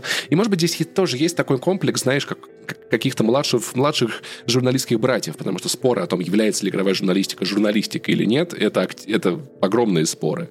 Сколько моих коллег говорят, что я не, нет, я не журнал, журналист, это когда вот ты в журнале. Ну, я, я всегда просто угораю, потому что, ребята, журналист пишет в журнале, в газету пишет газетчик, на сайт пишет сайтовик. Давайте мы с вами на ДТФ все сайтовики. Суетолог. Да-да-да. А, э, хотел сказать э, по поводу того, что сказал, что спрашиваешь людей, которые не играли в игры. А ты видел ролик, которому, может быть, пару лет, а, э, какой-то ну, англоязычный ролик, по-моему, европейский, где чел очень классно сделал видеоэссе с исследованием таким достаточно глубоким, которое видно, что его прям заинтересовало, которое началось с того, что он дал поиграть своей жене, которая никогда в игры не играла, он дал ей поиграть какую-то простенькую игру, то ли, Зе... ну, как, окей, простенькую для нас, наверное, ну, Зельду, по-моему, ей дал поиграть. Типа, знаешь, такую аркадную, условно. Ну, Зельда достаточно глубокая и сложная игра, по факту. А, и она не справлялась с зада... Она, короче, сильно тупила в моментах, которые для людей, которые играют какое-то время уже, они настолько очевидны, что они даже не замечают. И он такой, и он как бы начал развивать эту мысль, и он начал устраивать себе разные тесты, разные игры им давал для как бы... Такой, все это записывал. меня Да-да-да, привязал их к батарее. Держи Nintendo Switch. Не, Видос действительно классный, потому что он заставил меня задуматься, что оказывается мы как поколение людей, которые выросли на там, не знаю, на Nintendo, на Sega и так далее, которые чуть ли не с рождения с, с геймпадом и джойстиком, а, для нас это все такие обыденные вещи, и мы понимаем как бы уже структуру мы, как бы ты идешь по коридору в игре и понимаешь, что по логике должно тебя ждать вот это, и вот это, и вот это, а дальше будет вот так. И мы как бы игру уже смотрим, как знаешь, как режиссер смотрит на другие фильмы, он разбирает на компоненты. А люди, которые не играли, они этого не понимают и не замечают. И это так было интересно, потому что я с такой новой стороны увидел игры, насколько, оказывается, они... Знаешь, вот еще вкину небольшую мысль, что многие, допустим, старые геймеры часто слышал жалуются на очень сильное оказуаливание игр последних. Типа вот в колде там пресс F to win и так далее. Ты идешь по коридору, стреляешь тупых ботов в мишени и так далее. А, а для людей-то, которые не играли никогда в жизни, которые только пришли к этому, купили себе там плойку пятую, например, впервые. Это бывает реально сложно, да. Двойной прыжок, типа, объяснить. Да, и они как бы для них это как раз это все новое. Они прошлых механик, которые мы всю жизнь уже м, прохавали за всю жизнь они этого не испытывали, для них вот это все, это впервые. И я такой думаю, ничего себе. И я перестал, знаешь, как-то ругаться на это, потому что я понял, что все-таки для них же тоже игры делают, не только для хардкорщиков. Поэтому тоже у меня сейчас сестра, она, она, игра, ну, она большую часть жизни играла там в игры, в игры смотря из моего плеча. А, последние несколько лет прогоняла в Overwatch, сейчас она играет Спайдермена, и там у нее не получается летать. Ну, вот нового. Да, и я ага. такой, Ален, просто, ну, я дал ей, ей свою старую плойку, которую я хочу оставить в Воронеже, когда отсюда уеду, чтобы подключаться удаленно с нее, с нее к PS5, к PS5, который будет в Питере. Я говорю, Ален, поставь самый легкий уровень сложности, забей вообще хуй, какая разница, mm-hmm. какая разница, как ты пройдешь эту видеоигру, если ты ее пройдешь, и тебе будет хорошо, сложно. Ну, то есть есть люди, для которых это... Мне, мне кажется, тоже, знаешь, мы страдали, играя в видеоигры, знаешь, вот это поколенческое, вы тоже должны страдать. В смысле, я, да, да, да, да, когда начинал играть, у меня, когда я консоль выключал, все заново начиналось. Почему современные геймеры с чекпоинтами и жалуются, что чекпоинты не так расставлены? Не обязательно страдать. Игры это, блядь, должно быть весело. Какая какой уровень сложности? Похуй. А вот ты замечал, что это на самом деле достаточно глубокая мысль про то, что если я страдал, то и ты должен страдать. Это прям вот менталитет наш, нашей да, страны. Да, да, да. На, на самом деле, Если знаешь... мы в совке голодали... Помнишь, кстати, знаменитые твиты? Мама а, ребенка выкладывает фотографию с какими-нибудь санными засохшими макаронами, которые, которыми в школе кормит его, ее ребенка. И она выкладывает это как, типа, какого хрена я плачу за школу там или за что-нибудь, за питание, и мой ребенок ест вот это дерьмище. И ей в ответ ее просто, ну, разносят, ну, точнее, как, пытаются разнести, что, типа, да вот ты что, забыл, как мы жили голодно? Типа, радуйся тому, что это дают. Это та самая корзина с крабами. Э, что это? Э, это такая, это такой мысленный эксперимент. Ну, Короче, если в ведро э, посадить крабов, угу. то в целом один краб из ведра может выбраться. Но если их там несколько, то один, когда будет цепляться, остальные будут цепляться за него и утягивать его на дно, и он не сможет оттуда выбраться. А-а-а, это часто приводит как метафору того, вот когда когда ты, ты живешь в провинциальном городе, знаешь, и ты такой, я хочу уехать в Москву, и все таки ой, да кому ты там будешь нужен, да оно тебе надо, да ты облажаешься, да все такое. Это вот то самое, самое ведро с крабами. Да, да, да. Не слышу такого сравнения, но прикольно. Он достаточно известный, да. И, и, и оно как будто, да, и для старшего поколения работает так, как будто для геймеров оно иногда работает так. То есть, опять-таки, знаешь, там, когда родители говорят, а вот дед в твоей, там, вот то-то, то-то, а вот мы, я говорю, а может быть, мой дед на войне так раз-таки сражался, чтобы я сейчас в кайфе жил? Вы не думали, типа, мам, может, вы меня родили, чтобы я кайфовал? Почему, ну, типа, зачем мне эти напряги? Типа, спасибо вам большое, спасибо дедушкам, бабушкам, всем огромное спасибо, что сейчас я могу в 30 лет сидеть играть в приставку. Если бы не вы, всего этого не было бы. Разве это не то? Разве... Я, я не... Ну, то есть, если бы, если бы я сейчас воевал на, на войне, я бы хотел, чтобы мои внуки не, не ели сухие макароны, а кайфовали бы под фуагра, там, типа, с кальяном на арбузе лаймом и играли бы в PlayStation 10. Поэтому и с э, играми также, да. И сейчас мы вернемся к играм, но я хотел еще добавить, что я как-то стоял в, на кассе в магазине в продуктовом в очереди, стою в наушниках, не слышу, и у меня вот, я не знаю, видно тебе или нет, но вот в камеру покажу, у меня здесь набито на пальцах э, как раз 9 целых. Угу. И, ну, это цифры. И мне сзади кто-то стучит вот так по плечу. Я поворачиваюсь, там стоит зэк такой, знаешь, лет там 40, такой уже видно, что очень, очень уставший зэк от жизни в целом. И он как бы э, начинает меня прощупывать. Вот эти, знаешь, классические вопросы такие, а мягкие, но очевидно, что он хочет до меня доебаться. И он спрашивает, в общем, у меня в итоге, типа, ты, говорит, по малолетке, что ли, сидел? Я говорю, нет, с чего ты взял? А что у тебя, говорит, типа, ну, дата рождения набита на пальцах? Я говорю, слушай, ну, я как раз ему объяснял вот мысль, которую ты мне сейчас говорил, про то, что Деды воевали, чтобы я кайфовал, отец. Типа. Да, вот именно эту мысль я ему объяснял. Еще про игры мы затирал, про Спайдермена последнего. Ты в Зельду поиграй, там реально, блядь, ты разбери, там Откроешь новый мир, брат. Взял его так за плечо, и мы пошли ко мне бухать. Это ты в реальной жизни такой смелый. Давай с тобой раз на раз в контре на ножах. Да, да. Я ему объяснял про то, что не нужно пытаться перенести свою вот эту вселенную. Ты как бы в тюрьме так жил, а сейчас ты не в тюрьме. И сейчас год уже 20-й, ну тогда это был 20-й. И не нужно как бы вот в моих вот этих цифрах пытаться узреть какой-то смысл. Ну, ты понял идею. Я, вот, я надеюсь, и, тебя не отпиздили потом, нет? Не-не, мы ровно разрулили все. И суть в том, что как бы вот э, часто люди пытаются как раз э, вот этот свой самовар принести в гости э, и навязать его а не нужно так делать. Хороший кто-то из стендаперов рассказывал про, что к его приятелю где-то за Уралом, по-моему, докопались из татуировок, и чувак просто сказал, типа, на воле битый. И все отстали от него. Запомни эту фразу, М. может пригодиться. О, прикольно. Потому что, Ну, да, она вот- достаточно, слушай, э, говоря такую фразу, ты как будто бы вступаешь на территорию вот этой самой игры. Что ты играешь с зэком по его правилам. Да-да-да-да-да-да. А это вообще не так. Так что тоже здесь есть другая сторона. Э, Ну, запомни, я запомню, на воле битый. Так вот, что с, чё с э, 9 целых? Ты будешь будешь перезапускать? Возвращайся к тому, с чего мы начали. Да нет, ну в виде паблика это точно нет. А что там делать? В паблике я веду, как бы тихонечко пишу про музыку, там публикую какие-то новиночки. Мне нравится делиться музыкой. Я все еще горю этим. За 10 лет не, не, не высох. Музыку я часто слушаю, часто я делюсь. Но все-таки акцент на YouTube. Мне нравится... А я сегодня как раз ролик выложил. Он такой супер а, локальный, экспериментальный.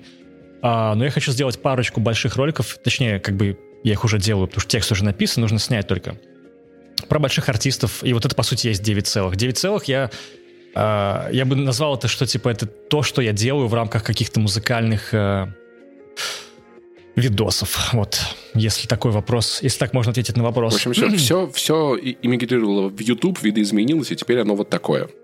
Но вот Мгм. твоя документалка про русский рок, конечно, это, это, это ну, вот большой твой видос.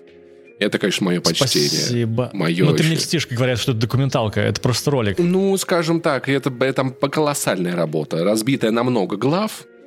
Я думаю, пожалуйста, давай, давай не надо себя, себя, обес- себя обесценивать. Не, не, я, я как раз, ну, я нормально к этому отношусь. Я реально очень много на ним работал, полтора месяца, но Мне кажется, это что-то вроде того. Ну, хорошо, огромное видеоэссе, так тебя устроит? Если тебе нравится, то круто. Вот. Да, вот. А я его боюсь пересматривать, на самом деле, потому что я там помню, что я столько... А, меня, меня так тогда горела жопа, когда я его делал, что я столько всего наговорил. Это и есть эмоция, это самое лучшее. Слушай, ну в конце концов, менять, менять, менять св- свое время, это ц- менять свое мнение с ходом времени, это в целом нормально. Мгм. Да. Есть еще вопрос. Расспросите его про игры уже, спрашивает тоже Оля. Как у него с ними дела, с чего начинал? Он, он давно говорил, что смотрит СГ, даже как-то с ними тусил, но у себя в подкастах говорит только о музыке. Э, чаще о тяжелой, с- с- солнышко мое лучистое, отнош- отношения и психотерапии. Что у тебя с видеоиграми? А вот придет ко мне Павел Пивоваров и Алексей Уцай, и мы так Про ви- потрещим а за я думал, что мы за жизнь будем говорить, даже так заебали. Нет, и за жизнь видеоигры. тоже. Слушай, мы сделаем шестичасовой подкаст. Хорошо. Два часа про жизнь, два часа про музыку и два часа будем бухать еще. А, по поводу игр, ну, блин, тут ничего интересного, наверное, не расскажу. Как и все, как у всех детства у меня было Дэнди, Сега, потом Плойка и так далее. Я какие-то чекпоинты разве что могу выделить, важные для меня в этом плане. Наверное, это... Наверное, из забавного это покупка первого компьютера в 2002 году, когда его никого еще не было в дворе. И я помню, что я уговорил папу на его покупку. Знаешь как? А, Я его привел в компьютерный клуб. Э, Единственная возможность была для меня где-то играть в какие-то игры такие более серьезные. Я ему показал GTA 3 тогда и говорю, посмотри, это же кино. Это же просто пиздец. Ну, без мата, понятное дело. И А папа такой, я- кино это звезда по имени Солнце, блядь, что ты показываешь? блядь? Уголовники какие-то. Не, просто я помню, что главным аргументом э, для покупки компа э, для меня э, было то, что смотри, какие игры сейчас появляются, и мне обязательно нужен комп. И прошло какое-то время, не знаю, там месяц-два, и я помню, что тогда еще были городские телефоны, я помню, что мне звонит а, телефон, ну, папа с нами тогда не жил просто уже, А, и берет мама телефон, говорит, там, типа, тебе папа позвонил? «О, подожди, сука, я все испортил, всю историю. Она сказала, что мне просто кто-то позвонил, мужчина. Ну, я уже спалил. И там измененным голосом отец мне такой говорит, Здравствуйте, это Эрик Ильгизарович. я говорю, да. Говорит, Тут поступила заявка, что вы хотели компьютер себе... ну, короче, и разводит меня в течение 10 минут. А я пиздюк. я, А ты- конечно а ты номер ну, я- карты ему сказал уже, CVV Да, да, код. да, и PayPal, там, знаешь. Ну и, короче, он говорит, Да, сейчас к вам приедет компьютер, да. и мне реально э, приезжают два дядьки, которые, знаешь, вот эти настраивальщики компьютера, настройщики, и они мне ставят комп, и я просто, во-первых, не верю в это. Это настолько было шокирующим событием. И когда они вот это объясняют мне, ставят Windows 98 и объясняют, что типа вот это мышка, вот это нажимаешь сюда. А я такой, да-да-да, я очень скромный был ребенок. А внутри я думал, сука, уйдите скорее, дайте мне пощупать этот комп, скорее уйдите. Они сидели три часа, на что там ставили винду, настраивали, собирали его. А, я помню, что когда я проснулся, я, во-первых, не мог поверить, я смотрел э, и думал, это действительно у меня стоит комп. И я провел вот это самое, наверное, ебанутое, одно из ебанутых событий в моей жизни. Я провел 24 часа в пейнте. Обалдеть. Потому О, что- да, это было самое потому веселое в ничего. начале, да. Не то, что веселое. Ну, во-первых, все-таки это было весело. Я во-вторых, не было развлекался выбора. Paint. Да, потому что когда я, я все это Он был хаваю, пустой. у, у меня нет У выбора. меня нет выбора. А, комп был пустой абсолютно. Я все там лазил по папкам, нашел Paint. И я помню, что мама зашла в комнату, тоже там мы с ней, она охренела, мы поговорили.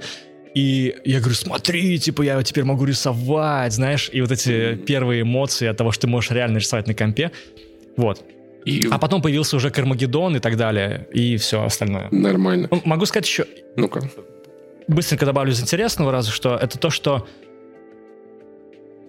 мы достаточно серьезно занимались в те года киберспортом. Вот я играл в контру, прямо с версии 1.3, то есть со старых версий, и вплоть до там, какого года, до 2007 это Я, уже... я, я, был- может, пробовал, Нет. но у меня не очень получалось.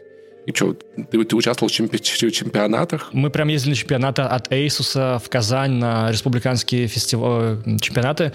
И потом в этот же период, когда появилась только карта для Warcraft 3 под названием Dota, 5 какой-то там версии, никто вообще не знал, никого не было интернета. Это был 2000, там, не знаю, пятый какой-то там шестой год, не помню сейчас точно.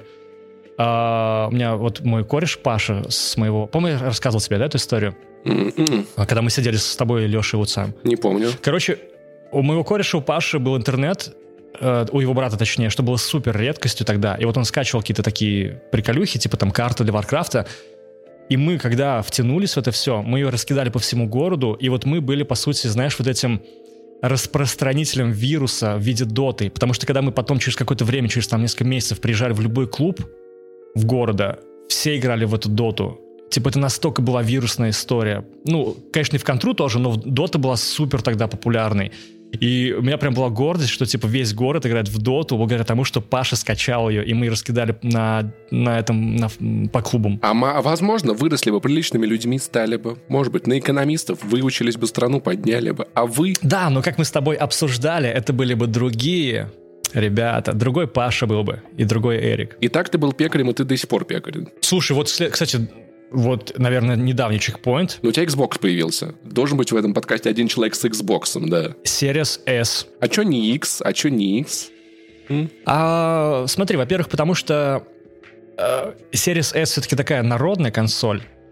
X, ну, не знаю, я 4К не, не, не ощущаю на, на телеке. Не не- Я ощущаю, я, я, я не знаю, то ли я ощущаю, то ли я себя пытаюсь убедить, но кажется, как будто бы, ну ладно, многие игры в 60 FPS, 60 FPS я пр- прям чувствую иногда. Иногда чувствую, вот. И некоторые игры даже в, ну, 4К. Я иногда вижу, когда, когда он шахматный, я давно, наверное, не играл в 1080, но в целом как будто есть разница. Не, ну дело, дело твое, может, у тебя 4К телека нет, не знаю. и- Не, конечно, она есть, если будешь присматриваться, но э, дело же в чем? В том, что когда ты получаешь кайф, тебе не так важно это. Ну, то есть, вот как ты правильно сказал, что, типа, если тебе нравится играть, там, не знаю, э, в Spider-Man на easy уровне... В Nintendo Switch не играйте, пожалуйста, спасибо. Вот так. Просто наши, н- наши старые с? Максимом бифы и мой хейт. Не, я, я не знаю, А я что не какая позиция у тебя? Nintendo. И мне кажется, что Nintendo очень ленивы. Тебе же дарили да, Switch, я я, помню. полгода, и все, он пылится. Типа, я... Да. Да, ты скипнул Ну, Switch? А Ну, во что ты слушай, играл, я, кстати? Ну, я да- давным-давно, еще когда с- на DTF брал Зельду, я прошел Марио и Зельду. Вот. Э, Марио Odyssey, какой? Да, я Odyssey? считаю их немного переоцененными, но в целом симпатичными играми. Вот. Э, ну, потому что, знаешь, они... а, У меня, короче, игры делятся на две большие категории в моей, в моей жизни. Это прям игры и тыкалки. В тыкалки я отношу все то, во что я играю фоном, знаешь, то есть слушая подкасты, смотря там типа видео на Ютубе, слушая аудиокниги. Вот, Марио Зельду меня улетели туда, потому что я их прошел под сериалы и аудиокниги. Потом мне подарили Switch, я прошел Into the Breach, великая игра, потрясающая. Я прошел Ведьмака, который... э, Кровная вражда, который стратегия по Ведьмаку, тоже потрясающая игра. И провел 150 часов в Dead Cells. Тоже охуительная игра. Вау, Потом было... пяти- знаю, конечно. Ты в нее не играл? А, Я ее прекрасно знаю, знаешь, откуда? А, Если знаешь такого артиста, скажем так, Покраса Лампаса, Знаю, по- кто, не знает в России раз Лампаса. когда мы сидели у него на одной из вечеринок, а, Dead Cells, по-моему, только вышло тогда. Честно, не вспомню, какой это год, 19, 20, н- неважно, какой год, не, не буду сейчас вспоминать. Суть в том, что, короче, он в нее играл, и он настолько был погружен в нее, вот он прям мне рассказывал, как фанат, знаешь, типа, это настолько пиздатая игра. И я помню, И я помню, что через месяц, когда я к нему пришел, он уже настолько в ней прокачался, что он какие-то сумасшедшие вещи в ней вытворял. И типа даже когда э, в этой компании, где мы сидели у Покраса, был мой э, кореш э, Женек, который просто супер задрот игровой, даже он был в ахуе, насколько Покрас э, выдрочил Dead Cells, что типа она же очень хардовая. Э, Но при этом, понимаешь, она жутко аддиктивна, у нее есть потрясающий момент, когда тебя убивают, там очень много вариантов оружия. И ты как бы такой, блядь, меня убили. А, и проходишь по уровню, откуда начинаешь заново чуть вперед, а там какие-то два других оружия, и ты такой, и для тебя это как будто бы другая игра а начинается. так. Да, и пытаешь в этот луп, а я понимаю прекрасно. Я недавно Хейдис прошел, э, точнее, как прошел, я не потратил 80 часов, что для меня тоже много, ну, для такой игры. И вот мне, знающие люди, я просто там в Cells так и не, дош, не добрался до нее, но мне те, кто играл в обе игры, говорят, что они схожи. Они по, похожи, это да, вот и, и, и то, и другое, и то, и другое рогалик. Еще очень классно Ваня э, Палачев, тизер в конце подкаста с ним будет, мой э, друг-подкастер, вот классно сравнил Dead Cells, э, с, сказав, что это двухмерный Doom Eternal. Типа ты, ты, ты с ноги врываешься в комнату, сюда ты кинул гранату, тут ты выстрелил, то есть и разносишь эту комнату с э, врагами просто в ноль. И они похожи, хотя мне Хейдес не понравилось. Как-то вот она физически, знаешь, я вот как-то на уровне ощущений я с ней не поймался. Я вот, я не получил удовольствия от нее механически, вот, и я все-таки вот остался фанатом Dead Cells, потому что, ну, как там а, а, ты в нее пробовал после да, Dead Cells да, играть? я в Хейтс там как-то ну, как вот маловато важно, оружия, это важно. плюс я пробовал на свече, там маленький экранчик, он не очень удобный. Вот, короче, на этом со свечом у меня в целом история закончена. Я иногда беру его в поездки, и что-то я его не запускаю как-то. как-то. И поэтому мне, мне просто обидно, что так много, очень много фанатов у Nintendo. На Nintendo может выпустить все, что угодно, и люди это купят. И из-за этого, мне кажется, они, они ленятся. Ну, то есть не, недавно они добавили... То, что они делают, вот этот OLED... Э... Нет, хороший экран, хороший экран, но он сразу должен был быть таким, во-первых. Они же Именно недавно так. добавили Bluetooth, э, нам поддержку Bluetooth наушников. Который был. Они просто софтверно добавили. Да, и я думал, у меня была мысль, как я, как я себе это объяснял, тем, что их Bluetooth-датчик должен э, с контроллерами постоянно быть на связи, поэтому, возможно, они в будущей ревизии добавят второй Bluetooth-датчик специально для наушников. А оказалось, это можно было сделать давным-давно, там всем просто было похуй, и поэтому... Поэтому не, я просто... Мне, мне не нравится Nintendo как компания, наверное, больше, чем мне не нравится Switch, хотя и Switch, мне кажется, немного недоделанным. Вот, вот такие вот у нас, короче, хейты. Я понял, это такие, да, это... Нет, вот эти позиции, кстати, я разделяю полностью. Я вот э, Switch как раз по этой, э, по этой причине тоже не стал бы брать, потому что я не понимаю политики компании в целом. Цены на игры, то, что у них не локализованы для России и так далее. Э, Я помню скандал с отделением Они локализованы... Я могу... Кстати, это я могу объяснить. Короче, смотри там, какая замута. То что, то, что это просто проблема нашей страны, да, что мы так хуево живем. Не совсем. Там, там так устроено, что региональная Nintendo отвечает за цену фи- фи- физическую игр. И на картриджах их игры, правда, стоят недорого. Ну, то есть относительно. Но eShop полностью контролируется его европейским подразделением Nintendo. И там цена европейская. То есть, если ты хочешь дешево играть на Nintendo, надо покупать картриджи. Вот. Такая себе ситуация, не очень приятная, не очень логичная, но я хотя бы могу ее объяснить. Вот, а так в целом я еще эксклюзивы Nintendo не очень все-таки люблю.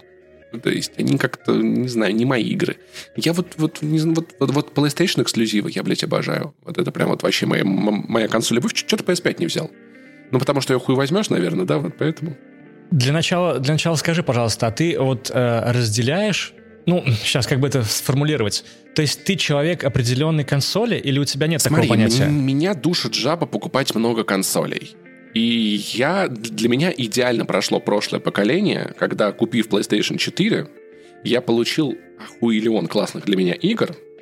На редакционной консоли я немного наверстал Gears of, 5, Gears of War 5, и в целом это не тот experience, который там как-то изменил меня или показал мне какой-то дивный новый мир. В целом я мог бы в нее не играть. Меня устраивает э, та ситуация, где я там, у меня есть одна консоль за 50 тысяч рублей, и все. Мне не надо покупать другую. И я думаю о том, что в следующем году я буду брать себе бокс, потому что много временных эксклюзивов появляется. И чтобы быть в курсе, мне нужно купить. Но я чувствую, что это вынужденная для меня покупка. Мне идеальная ситуация, когда у меня одно игровое устройство, вот. Поэтому мне придется купить Xbox, но я не хотел бы. Отчасти понимаю, отчасти, вот, допустим, с нынешним новым поколением не очень понимаю. Допустим, вот есть ли смысл брать плойку пятую? Мне кажется, что вообще нет. Я сколько не смотрел. Там же дохуя игр на PlayStation 4, которые сейчас еще лучше выглядят на пятой, в которые ты не играл. Я, может быть, и играл. Я же брал там у знакомых, проходил и отдавал. Но э, я понимаю такой point, но при этом все-таки я скорее именно про современные игры, потому что понятно, что в прошлом-то там были на плойке 4 куча всего классного. Да, не, ну сейчас выйдет God of War 2, который будет классным, я уверен. Точнее, God of War Игорек, как мы его называем, да, будет следующая Horizon. А, Что я еще из этого жду? Я жду, я жду следующего Спайдермена от Insomnia, где их будет уже два одновременно. Я жду игру про Логана от, от Insomniac. То есть и очень много всего того, что, что в этом поколении будет классно. И в этом году большинство игр, в которые я играл, были эксклюзивами PlayStation, так уж получилось. Вот я бы на своем месте сделал бы так. Я бы дождался сначала их выхода, посмотрел бы, сколько они там, насколько они как бы годные, и потом уже бы от этого отталкивался. Потому что заранее брать плойку пятую... У тебя же есть хороший ПК. Разве это тебе не заменяет Xbox? Потому что все игры есть на ПК. И вот, знаешь, как раз вот это настолько меня удивило, что да, у меня комп достаточно тянет э, вполне еще игры себе, но оказывается, какая огромная психологическая разница между да, э, это консолью, есть, да. любой это консолью. устройство, оно только для Потому игр. Что... Ты его запускаешь, и ты в нем можешь только это делать. Да. Надо мной пацаны в чате ржали, что э, они-то были в теме всего этого, а я же, у меня консоли очень долго не было. И я э, делился с ними впечатлениями и рассказывал о таких банальных вещах, как бы, знаешь, что они ржали. Я говорю, чуваки, ни хрена себе, типа, ну, во-первых, нет проводов, ну, это слишком очевидно. А меня удивило, знаешь что, что, короче, я начал устанавливать игру, выключил Xbox, и оказывается, она в это время устанавливалась дальше. Я включаю, она установлена. Я говорю, чуваки, а ни хрена себе, прикинь, ты как так? И они такие, чувак, так прикинь, было давно. Не вообще. надо, э, если игра, если игра не работает, ее просто починят патчем. Тебе не надо лезть в рек-файл. Нет такого, что тебе нужно переустановить драйв, драйвера видеокарты, чтобы она оптимально сочеталась. Или что ты лезешь, блять, а где вот DLL? Мне, короче, значит, вот ошибка выскакивает. Я понимаю, да, что это комфорт. Это, знаешь, это как отдельная комната дома для игр. То есть, потому что вот если у тебя есть там в твоей, условно, несколько комнатной квартире твоей жизни, у тебя вот тут есть рабочий кабинет, ты приходишь туда, и там все для работы. А если это одновременно еще и комната для игр, то тебе нужно так, сейчас я, значит, уберу вот это, тут я, значит, это сейчас поставлю сюда, вот, вот свои игры заложу, а тут у тебя как бы отдельное пространство в этом плане. Да, я понимаю, что оно, конечно, работает круче. Я просто, видишь, много привязываюсь, конечно, к экономической составляющей, потому что игры, блин, дорогие, пиздец. Хорошо, мне хотя бы коды иногда прислали. Game Pass. Да, но в Game Pass е там, слушай, знаешь, это подписка с кучей игр, в которые я бы не стал играть, скорее всего. А почему? Я, я не знаю, может быть, конечно, я так много игр пропустил, но вот я купил в, э, в мае, сколько, полгода прошло, я до сих пор не могу переиграть все игры, которые появляются в Game Pass е. Я за пределы Game Pass а еще не вышел. Один раз вышел. Я купил... Что же купил? Какую-то игру купил за, за пределами Game Pass а, но пока что мне хватает все, что, того, что там есть. Кстати, Это, у PlayStation ну... есть подписка на игры старого поколения. Не, не такая хорошая, но если у тебя не было PlayStation 4, она прям заебись вообще. Ну, так, вот, такой, а там нет игр, которые остались для меня не пройденными. Last of Us вот ты прошел, да? Я вот Ghost of да, Tsushima. Ну, Uncharted 4 вот остался у меня, разве что, но он скоро а на ПК выйдет, по-моему, да? Четвертый. Кажется, God of War я прошел. Прошел, прошел God of War. Да. Uncharted 4 да. выйдет скоро на ПК. В Ghost of Tsushima ты не играл. Это, конечно, охуительная видеоигра, я тебе очень скажу. Вот это, да, мне прям хвалили чуваки, но пока что я не созрел для а нее. А Человек-пауков? Нет, ну вообще а? не тянет, бро. Вообще что-то я... Я побегал немножко вот у друга, а, возможно, если бы она у меня стояла, знаешь, дома, и от нечего делать, я бы ее прошел. Ну вот чтобы специально прямо ее проходить. Она такая залипательная, она такая механически залипательная. Я кайфанул. Я еще, я еще вот эти на DualSense, когда ты натягиваешь паутинку, я ощутил этот момент. Это круто, это классно. Но не знаю, я, я, я по той же причине не осилил э, трилогию знаменитую Бэтмена. Каждую из них начинал, часа по 3-4 играл и скипал, потому что... Ну, хотя ладно, окей, мне Хейдес механически не понравилось, я не могу тебя осуждать. Иногда такое бывает, что с игрой не срастается, да. Да, при этом я дико люблю и уважаю, я смотрел там историю, разбор игры и так далее, потому что мне дико интересна вселенная, но вот именно механика боя, она же в Спайдермене такая же. Рокстеди же делали, по-моему, Нет, да? это делала А, Insomniac, да, да, да, да. делали, Но механика, да, это бэтменовская. Я люблю эту механику боев. Я вот прям, она... Вот, а я нет. Вот это единственное, что меня толкнуло от всех этих как раз игр. Потому что, блин, я в Бэтмена, я помню, я залипал, там были испытания, где нужно было типа, победить 100 противников, не получив ни одного удара. Для меня это было... А тебя прям заводило, да, это? Для меня это было как соло гитарное сыграть, знаешь, я даже, я не то, что прям сидел такой, блядь, да когда уже, я прям такой, я в потоке такой, ага, ага, ага, ага, знаешь, вот голова Понял, отключается, понял, понял. тебя куда-то уносит, ты такой, я просто существую. А мы только сегодня это обсуждали как раз, опять же, в чате, что а, я вчера прошел Hollow Knight, а, но прошел его там на что-то на 80%. То есть я как бы ос- основную сюжетку я прошел. Но очевидно, что... Ну, ты Да, знаешь Hollow да, Knight, да, ты играл да. в нее, наверное. Очевидно, что Hollow Knight это немножко про другое, про то, что ты именно просто всю ее нахрен пылесосишь и все секретки ищешь. Поэтому как бы пацаны мне сказали, что типа ты по факту ее как бы не прошел все-таки, потому что не видел настоящего финального босса там и так далее, и так далее. И вот типа такая сторона двух... э, медаль двух... ст- Чего? Как это говорится? Медали двух сторон, две стороны одной медали. Вот, да. То есть, с одной стороны, действительно, можно так э, рассуждать, а с другой, я же получил свой кайф. Я не хочу больше в нее как бы э, задротить. У нас э, с Максимом как на эфирах спрашивали, ребят, я вот прохожу РДР 2, и я что-то не могу заставить себя проходить, но мне надо, как мне быть? Я такой, чувак, да бросай, блядь, ну что такого-то? Там, Да, типа, да, да, это, да, да. это, э, Это как да, с книгой. это, ну, ну, хватит. Я, знаешь, я вот люблю, когда, э, когда, когда я кончаю раньше, чем кончает игра, знаешь, потому что вот когда я, я, я прохожу игру, и я такой, а я хочу ищу, почему она, почему она, блядь, закончилась? Вот это обидно. А, а когда я там допрохожу Ведьмака, я такой, все, я, блядь, больше не могу, просто, просто все, оставьте. У меня какое-то есть ощущение за- за- завершенности. Ты играл в Ori and the Wills of the Wisps and the Blight Forest? Да, это потрясающе дерьмишко. Я вот их одновременно начинал с Hollow Knight, и мне Hollow Knight показалась такой медленной на их фоне, знаешь. При том, что вторая часть из Hollow Knight спиздила кучу механик. Но, но классно при этом, классно вписал их. К тому, к тому моменту, как, как- когда ты, ты в Hollow Knight получаешь двойной прыжок, в этот же момент в Ори у тебя уже тройной прыжок с двумя перекрутами, короче. Да, и, да, да, да, да. си- и семью дэшами. Ну, это респект, это хорошие игры. И не стоит забывать о визуале. Блять, я обожаю ее просто. На, я, я, я на ПК проходил на 4К на телек, я просто май вообще. А ты плакал в конце второй части? По-моему, да я не помню. Я плакал в конце Спайдерменов обоих, вот что я могу тебе сказать точно. Поэтому ты подумай, на самом деле, очень хорошие штуки. Ничего себе. Не, я, э, то есть там есть момент, есть момент драмы. Там, там, там сюжет кайфный, там очень классная история. Это немного более взрослый человек-паук, знаешь, уже не тот пиздюк, к которому мы привыкли, знаешь. Там, там дядя Бен уже давным-давно умер, его уже даже никто не вспоминает. А ты плакал в, э, конце Ори. Она трогательная, да, она может разъебать. Возможно, я пустил слезу. По-моему, да. Мне кажется, что-то такое, что такое могло быть. Там причем, если ты помнишь, там ничего драматичного не происходило особо. Там момент меня растрогал именно вот этой доброты, какой-то, знаешь, дружбы, чего-то такого. Но она в целом такая очень светлая, как история, на самом деле. То есть она простая, базовая, Очень, но она очень, хорошо очень. На, на уровне эмоций работает. Тебе не надо прописывать диалоги, просто есть Очень. светящаяся штука, которая делает хорошие вещи, и ты как бы сопереживаешь, что это совенок, господи, почему он потерялся, бедненький. Ой, да, да, да, Вот. да, да, с крылышкой там у него. это- В нашем мире такие вещи очень я трогают. понимаю, что на самом деле для меня игры в первую очередь это эмоции. То есть чем больше я... Да на самом деле любое искусство, чем больше эмоций я испытываю, тем лучше. Если если у этого фильма, не знаю, там... Очень люблю старый фильм Across the Universe, не смотрел его? Его Эм, снимала режиссер, который снимал про Фрида. Старый кла- классный фильм. Это, короче, кино... Сквозь вселенную, да, получается, на да, русском? да, да, да, по, по песням А, Битлса. Блин.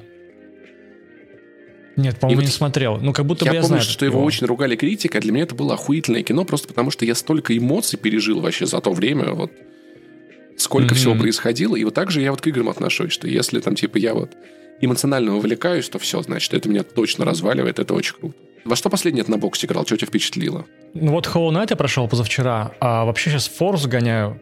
Эм, блин, прошел, дай-ка вспомнить, из большого такого, что я проходил. Блин, на самом деле много чего. Ну вот именно Я, сейчас кстати, я, не я, могу кстати. Force даже не запускал, ты в пятую играешь, да?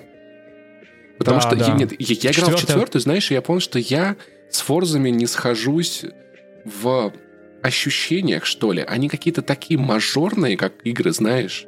Дорогие тачки, все ярко, светло, знаешь, а я вот в видеоиграх играх я люблю какие-то... Ну, я NFS любил старые, знаешь, это винил накрутил, ночной город, все дождь. их бля. любили. А Forza для меня какая-то, знаешь, это... Она очень инстаграмная, как игра. Она выглядит как, как, как инстаграм-миллионник. чистая правда. Но она этого не скрывает. Forza это вообще, она же как бы... То есть там слишком очевидный вот это как раз... э, такая красная нить через всю игру течет. Это вечный фестиваль, вечный праздник на каком-то пиздатом острове с пиздатой погодой, на классных тачках, и ты только и делаешь, что отдыхаешь. И вот мне на самом деле нравится это, потому что не хватает таких моментов. Но, с другой стороны, я понимаю твои ощущения, что, типа, это может казаться приторным, когда, когда ты смотришь на искусственных девушек в Инстаграме. Это как клип Моргенштерна, на самом деле, знаешь, вот. Типа так, вот что-то в этом роде. В то время как я, я залипаю в SnowRunner. Это, это, это песня Хаски, знаешь, это видеоигра как молитва, только с бритвой во рту. Кстати, она есть в, Game, есть в Game Pass е, можешь попробовать. Понимаешь, она жутко есть. медитативная. Она мне очень нравится физически. И я понял вот... э, Ну, вот именно по ощущениям. Она похожа на Death Stranding. Ты прошел Death Stranding. Блин, прикинь, это моя боль. Я ее скипнул на 17 часах, при том, что дикий фэн Кодзимы. И это первое вообще, геймплей, что мне не бывает, понравилось. да. Но очень важно, что я начинал проходить на компе, и после того, как я сильно изменил свои э, ощущения с Xbox, потому что когда ты лежишь перед сном в своей кроватке, перед телеком с геймпадом, это абсолютный иной experience. И вот если бы сейчас я попробовал ее на Xbox, но там нет, если бы я сейчас попробовал, то, наверное, я бы кайфанул. Слушай, я, И- кстати, в середине игры я подкасты слушал, пока в нее играл. То есть для меня в начало игры и конец — это прям игра. А середина, где ты просто ходишь, она для меня вот, вот, вот с- стала Мгм. той самой тыкалкой. Вот. И я для себя это логически объяснил так, что я как будто бы в этом мире нашел старые российские подкасты. Плеер да, да, да, да, да. Поэтому я понимаю, что это что... А такой прикол, кстати, Говори. говори, говори. Нет, ты говори. Два Я тебя перебил, человека. прости. Вот. Продолжай. Я вот, вот для себя вот таким вот образом превратил эту игру, игру в тыкалку, да, я понимаю, чем она может не понравиться, SnowRunner очень на нее похожа, наверное, не надо пробовать. Но для меня это прям, знаешь, история про преодоление, и, знаешь, очень безопасная среда, в которой, вот когда мы с Максимумом стримили, я это понял, что для меня это игра, в которой я постоянно сам создаю себе случайно проблемы и начинаю их увлеченно решать. То есть машина там съехала на обочину, груз перевернулся, и я такой, бля, сейчас 40 минут тащить сюда кран, потом вести машину с прицепом, все это вытаскивать. Но это безопасная среда, где я могу решить любую проблему. Рано или поздно я потрачу 20 минут или там 2 часа, но я решу эту проблему, и как будто это придает мне немного больше уверенности в своей жизни. О том, что иногда кажется, что, что, что проблему можно решить легко, но, но ее приходится решать сложно и долго, но тем не менее я на это способен. Поэтому для меня это стала очень жизнеутверждающая игра. Если тебе это дает э, вот такой перенос ощущений в реальность, то это круто. Просто у меня не получается, потому что меня как раз, ну, э, я думаю, все замечали, что есть несколько типов людей. Одни, э, допустим, выделим два. Одни люди это которые как раз кайфуют от преодоления челленджей, а другие как раз избегают их. Вот я очень люблю челленджи, но вот именно в играх я начал их избегать, потому что я, допустим, я, я God of War прошел на easy level е специально. Я начал на hard е, я так охуел, какой там hard сложный. Просто буквально там с первыми... э, в первой драке начинаешь потеть. Я, я подумал, так, что я хочу, типа, э, 80 часов потратить на прохождение э, одних и тех же локаций или просто получить чистейший кайф, который я сейчас и намерен получить. И я его получил, пробежав игру на изи. Просто вот, ну... Забавно, Посмотрел что кино, я прошел. God of War на харде, просто потому что, играя на среднем, я понял, что я не использую все навыки Кратоса, которые есть в этой игре, и я специально себя повысил, потому что на hard е у тебя нет варианта не выучить все комбо. Да, да. Забавно, видишь? Большой тебе респект за это, потому что вот мой друг Женя, который вот опять же в нашем чате задротском, он э, перепрошел игру на hard е, и он делился моментами, он прям видосики скидывал, где он супер потеет, но он тоже ее все-таки прошел, но благодаря его вот этим рассказам я понял, насколько, во-первых, игра раскрывается с геймплейной точки зрения, а во-вторых, насколько она все-таки Да, сложно да. сделана. То есть Очень это реально прям... система, потому что на hard е ты как бы глубину геймплея не прочувствовать. Я не осуждаю, это просто другой experience. Забавно, что ты в играх, наоборот, ищешь что-то попроще, а в жизни, а в жизни стараешься. А я по жизни стараюсь как-то побольше chill а, а в видеоиграх нагрузить себя чем-то сложным. Потому что я вот из тех людей, которые такой, «Е, ну, может быть, лучше все-таки как-то попроще, как-то вот это, как-то можно эту жизнь как-то жить все-таки полегче. Я, блядь, я заебался. Ну видишь, а ты как раз, ты компенсируешь это в играх как раз. Вот эту нехватку челленджа ты компенсируешь в играх. Или, может быть, отрабатываю наоборот. Знаешь, может быть, для меня, потому что, как понимаешь, челлендж в игре, он хорош тем, что ты закрываешь видеоигру, и все как бы, и, и, и забыли эту хуйню. Не получилось, удалил в пизду просто. Dead Cells я в итоге не прошел. Я дошел до третьей клетки из пяти, там супер там сложности повышаются от ко- количества собранных клеток. Это за 80 до часов? 150, там. А, А, 150, Она охренеть. очень она, ну, я в какой-то момент я понял, что мне кажется, надо научиться пользоваться щитами, или я что-то делаю не так, и я, пон- и я удалил эту игру просто потому, что я понял, что... А все, я все себе доказал, все, что надо, сделал. Я справился с этим. Дальше я, я, я в это не Ну, залез. кайф, кайф, Вот, и 600 часов в SnowRunner. кайф. Жестко. А ты там в Форзе, короче, значит, пока я вожу грузы, значит, по Мурманской области, по Кольскому полуострову, ты в своей Форзе... Я лечу по мексиканской трассе Туп, туп расслабон. навстречу Чисто пальмам джиган, и вообще пляжу. чисто джиган, реально. Да, да, да, да, да. Это, кстати, вот э, Джиган это пример того, к чему должны стремиться мы, как человечество.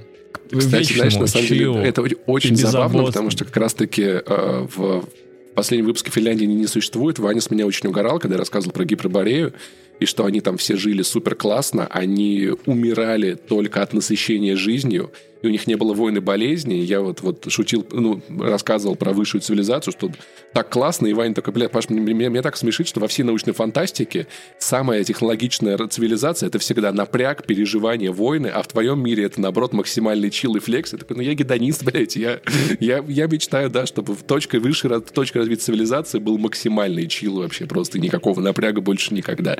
Хотя, хотя с другой стороны, наверное, быстро вкус жизни теряется, потому что напряг все-таки и резкий, резкий подъем уровня допаминов после, на- на- дофаминов после напряга, он, наоборот, дает, э, дает новый смысл жизни. То есть, понимаешь, когда ты живешь целый день по кайфу, неделями, тебе это приедается. Конечно. А когда ты три дня подряд похуячил по 15 часов, а потом тупо поспал и поел, такой кайф просто пиздец.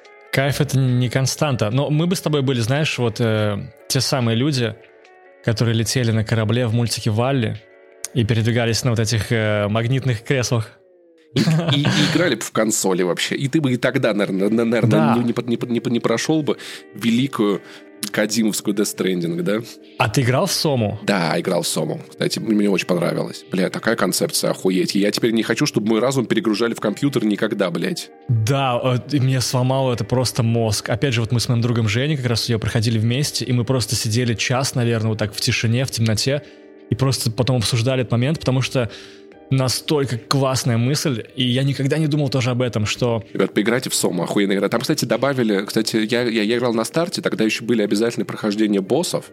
Но это было та- так скучно и А, отвратительно. я тоже. А Слушай, теперь, а, а теперь они не надо? скучные. Нет, там есть режим, что можно выключить боссов. И что там происходит? Ты просто проходишь эти локации? Да, да, потому что я помню, что когда там появлялись боссы, я настолько был не в настроении бояться по, по углам, что я просто такой, так, блядь, так, куда здесь, где дверь? Ага, убили, еще разок, убили. Ага, вот дверь прошел, пока, босс пошел нахуй. И мне это тогда очень, о- о- очень портило ощущение от игры. Вот, и сейчас можно пройти без боссов, тупо вообще симулятор ходьбы, очень интересный, потрясающий сюжет, попробуйте. И да, я вот, я, я на стриме ее проходил много-много лет назад, и я после того, как закончился стрим, я сидел на титры, смотрел, потом мы еще час с чатом обсуждали, что мы увидели, что это вообще значит, трансгуманизм, и я типа такой, «Ой, пиздец, конечно. Это очень круто. И вот, к слову, как раз о цифровых вот этих душах, э, о цифровой душе, это же, ну, показывает тебе такую более реальную точку зрения на все это, и ты начинаешь сильно задумываться об этом. Да, и знаешь, мне кажется, эта история, она в, во формате сериала, книги или кино не сработала бы так, Да, да, это личный experience должен быть. когда ты прикипел к чему-то, и, бля, ребят, охуительная игра, Сому реально очень советую. Обязательно потом, Да, напишите в да, комментариях, да, кто да. прошел, как у вас голова взорвалась, я просто охуеваю. Но при этом есть люди, которым она не понравилась, потому что они, видимо, смотрели на нее иначе, как на какой-нибудь хоррор, где можно... Вот. Ну, не хоррор, не хоррор. Это, и, это история, трансгуманизм. Я на, я на истории про андроидов э, после этого по-другому смотрю. И вообще, короче. Я сейчас играю в Стражи Галактики. Ты, ты играешь в Стражи Галактики? Очень ее хвалят. Я, кстати, думаю попробовать тоже попозже, но пока, опять же, не готов, потому что у меня есть несколько игр, которые прохожу, хотя... Подожди, вот э, Hollow Knight я прошел. Что-то я прохожу еще, сейчас что-то не могу вспомнить. Вот, ну, короче, да, она меня в, в загашнике, Она уже по скидкам так. отлетает, попробуй. Со- советуешь Слушай, её? ну, там очень классный, очень классный сюжет, классные персонажи, классная история, отвратительный геймплей, боевка так себе. Но в целом прикольно. А Я считаю, что ее немножечко перехвалили, но мы это с Максимом в конце года обсудим, возможно, даже нем- немного поругаемся. Потому что при- классно, классно, классно, но когда начинается стрельба, я просто такой, господи, увольте меня из этой хуйни, пожалуйста. Ну, вспомни недавних э, э, «Мстителей». М, Да, я даже не запускал, игру даже не запускал. Это, я уверен, Я поиграл же, да? Она в Game Pass е, потому что есть. Я поиграл два или три часа. Это такая катастрофа. Понимаешь, Game Pass стимулирует тебя играть в хуйню, а когда ты выбираешь игру, ты платишь за нее деньги, ты проводишь research. Ну, я и так его провожу, но смотри, когда ты ее купил, ты теперь обязан ее пройти, потому что ты потратил 5 гребаных тысяч. В Game Pass е ты можешь ее удалить обратно. Какой у меня есть скепсис к подпискам? Подписки, мне кажется, немного обесценивают игры. Смотри, когда я не покупал еще видеоигры и качал все с торрентов, это фактически тоже была как бы подписка. Просто установил клиент, Да. и у тебя все игры в мире. Я помню, что тогда мне не были интересны игры, которые уже вышли. Я интересовался только тем, что выйдет. Возвращаясь к нашему разговору про, про барьеры, который был в разогреве. Мне было интересно, какая игра выйдет дальше, потому что то, что сейчас три игры вышли AAA за месяц, мне уже как-то не так прикольно. И я помню, что я как- как-то даже потерял к играм интерес, и когда я начал их покупать, вот тут я, я, я делал выбор, и для меня эта игра получала дополнительную ценность за счет этого. А, я прекрасно тебя понимаю. Вот. Я, я посмотрю на тебя через полгода, да, когда ты с- с- столкнешься с фрустрацией выбора от Game Pass а или не столкнешься. Мне интересно. Ни- Никогда, никогда, никогда, конечно, но я подозреваю, что не столкнусь, потому что, конечно, я тоже избалован торрентами, и, и аб- абсолютно понимаю, о чем ты говоришь. Понимаешь, цена и ценность. Вот ты за, за, за это заплатил, ты уже немного больше вовлечен. Обидно иногда, иногда объебаться с тем, что ты купил что-то, что того не стоило. Такое происходит. Ну, то есть Far Cry 5, мне, я очень жалею этих денег, но таких случаев было мало. Ты все-таки читал, интересовался, да, наблюдал. Есть всё такое, но я, я все-таки за выбор. А, За, точнее, опять же, как мы говорили э, про доступность, про низкую планку того, что ты, точнее, низкий порог вхождения, там, допустим, в музыку или во что угодно, что теперь каждый может стать музыкантом, либо артистом, либо блогером. Тебе достаточно купить ноутбук и там iPhone использовать. Тут есть плюсы, тут есть минусы, да. Это та ситуация, которая просто случается. Я считаю, что пусть лучше будет э, в подписке там из 200 игр э, 150, 100, пусть даже 180 просто говнище, но 20 будет крутых, потому что это все еще про выбор, все еще про доступность и к тому же, да, э, я, конечно, так утрированно сказал, но на самом деле в геймпассе это не так уж и... Да, там есть много проходных игр, но когда они бесплатны, ты от нечего делать и в них кайфуешь. Это тоже своя такая, знаешь, что-то типа guilty pleasure, но при этом тебе не стыдно, потому что ты запускаешь игру, которую ты бы в жизни не купил, ну никогда бы даже не посмотрел на нее. Но вот когда она у тебя есть в геймпассе, ты такой думаешь, да попробуй-ка ее. Вот, допустим, те же Мстители. Да я бы в жизни их не купил, но я в них поиграл три часа и, и понял для себя, что это такое. Это классно. Я, к- я к тому, что когда у тебя есть возможность, это лучше, чем когда у тебя ее нет. Вот. Но при этом ценность действительно падает. Россия страна возможностей, но ценность Да, постоянно да, да. падает. Человеческих вот, жизней. Крикова. Слушай, я думаю, что будем, будем закруг- закругляться. Это было очень интересно, Эрик. Спасибо, тебе- спасибо тебе большое. Тебе не хватало спасибо. немного на, муз- на, на фоне вот музыки из твоего подкаста, пока я тебя слушал. Я бы тебе ее скинул, но Не скину. Скинь мне лучше вот это вот, вот а- а- а- напиши, напиши в личку, что там у тебя в, нач- в начале видосов, мне теперь стало очень интересно. А давай я тебе действительно скину этот джингл. Я его вставлю в начало подкаста. Окей, э, хорошо, я, я, тебе, я тебе расскажу, если ты обещаешь, что ты никому не расскажешь. Хорошо, тогда давай Мы после сейчас за- записи. заинтригуем остальных чуваков. Хорошо. Я умею хранить секреты, потому что я про них быстро забываю. Ребят, и это еще, это почти все. Вам надо еще послушать тизер подкаста «Финляндии не, существует» нового выпуска. Мы пару раз его упоминали, аккуратненько тизерили. Там реально очень интересная история, которую, в которую я погрузился на некоторое время, чуть не сошел с ума. Вы, пожалуйста, тоже чуть не, не сойдите с ума. И подкаст «Финляндии не существует», знаете, я так понял, это прививка, я говорю, про- проговариваю эту мысль в начале подкаста, прививка от конспирологии. Вы получаете немножечко контролируемые дозы конспирологических теорий, чтобы когда вы встретили их в реальной жизни, ваш организм знал, что с этим делать, поэтому включайтесь и Можете послушать потом подкаст на Патреоне, в Бусте, в Apple Podcast Connect. Там есть отдельный фид. Просто пишите в поиск «Не занесли» и увидите, там один из подкастов будет «Финляндия не существует». Приятного прослушивания. Дамы и господа, добро пожаловать в нашем э, дискуссионном клубе «Финляндия не существует» выпуск номер 7. У нас сегодня специальный гость. Ваня Толачев, поскольку Ваня Толачев является косвенно как бы участвует в теме, о которой мы сегодня говорим. На самом деле, ладно, все очень просто. Максим в отпуске, и я хотел записать выпуск, а поскольку Ваня меня недавно просил сделать эту тему, я решил немножечко передвинуть Тартарию куда-нибудь вперед и, правда, разобрать поближе Ванину родину. То место, откуда он вышел, и то место, к которому он имеет прямое, прямое отношение. Ваня, о чем мы сегодня говорим? Итак, э, с вами регулярный ведущий на замену, совсем не специальный гость, уже довольно привычный и даже, в общем наверное, кого-то раздражающий гость подкаста не занесли Иван Толачев. И сегодня мы поговорим о гипер Гиперборея. Это просто охуеть.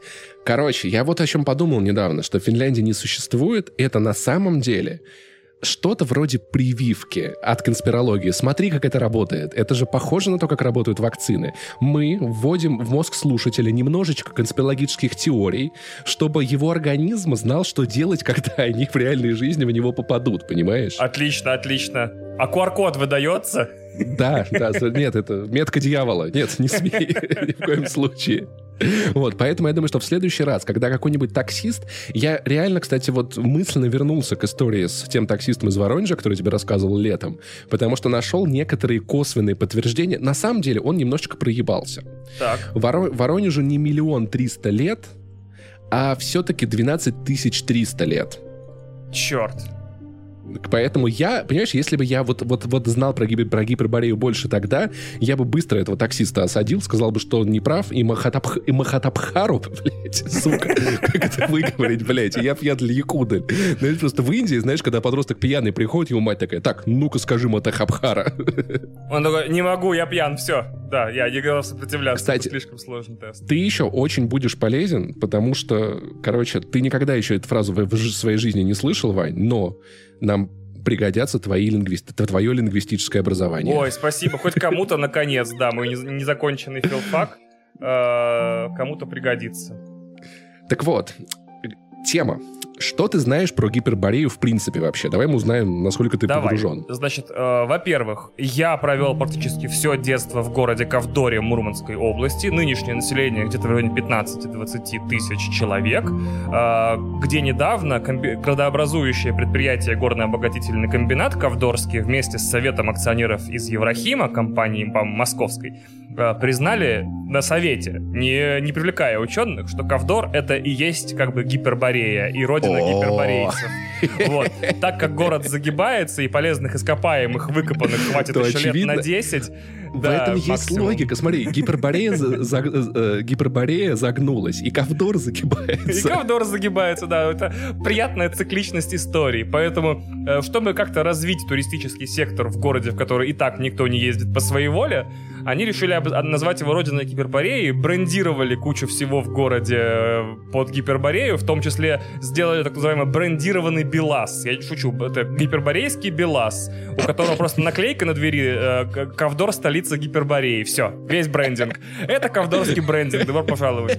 Поэтому, чтобы посмеяться над тем, как мой э, город, э, столица моего детства, пытается э, организировать в собственной гибели, значит, и придумывает херню, чтобы заманить туристов э, к себе, я и решил узнать, что такое гиперборея на самом деле. Я ничего не знаю о гиперборее. Кроме это того, что, скорее всего, это гипер, то есть э, Да. дальше, э, ну, как бы далеко.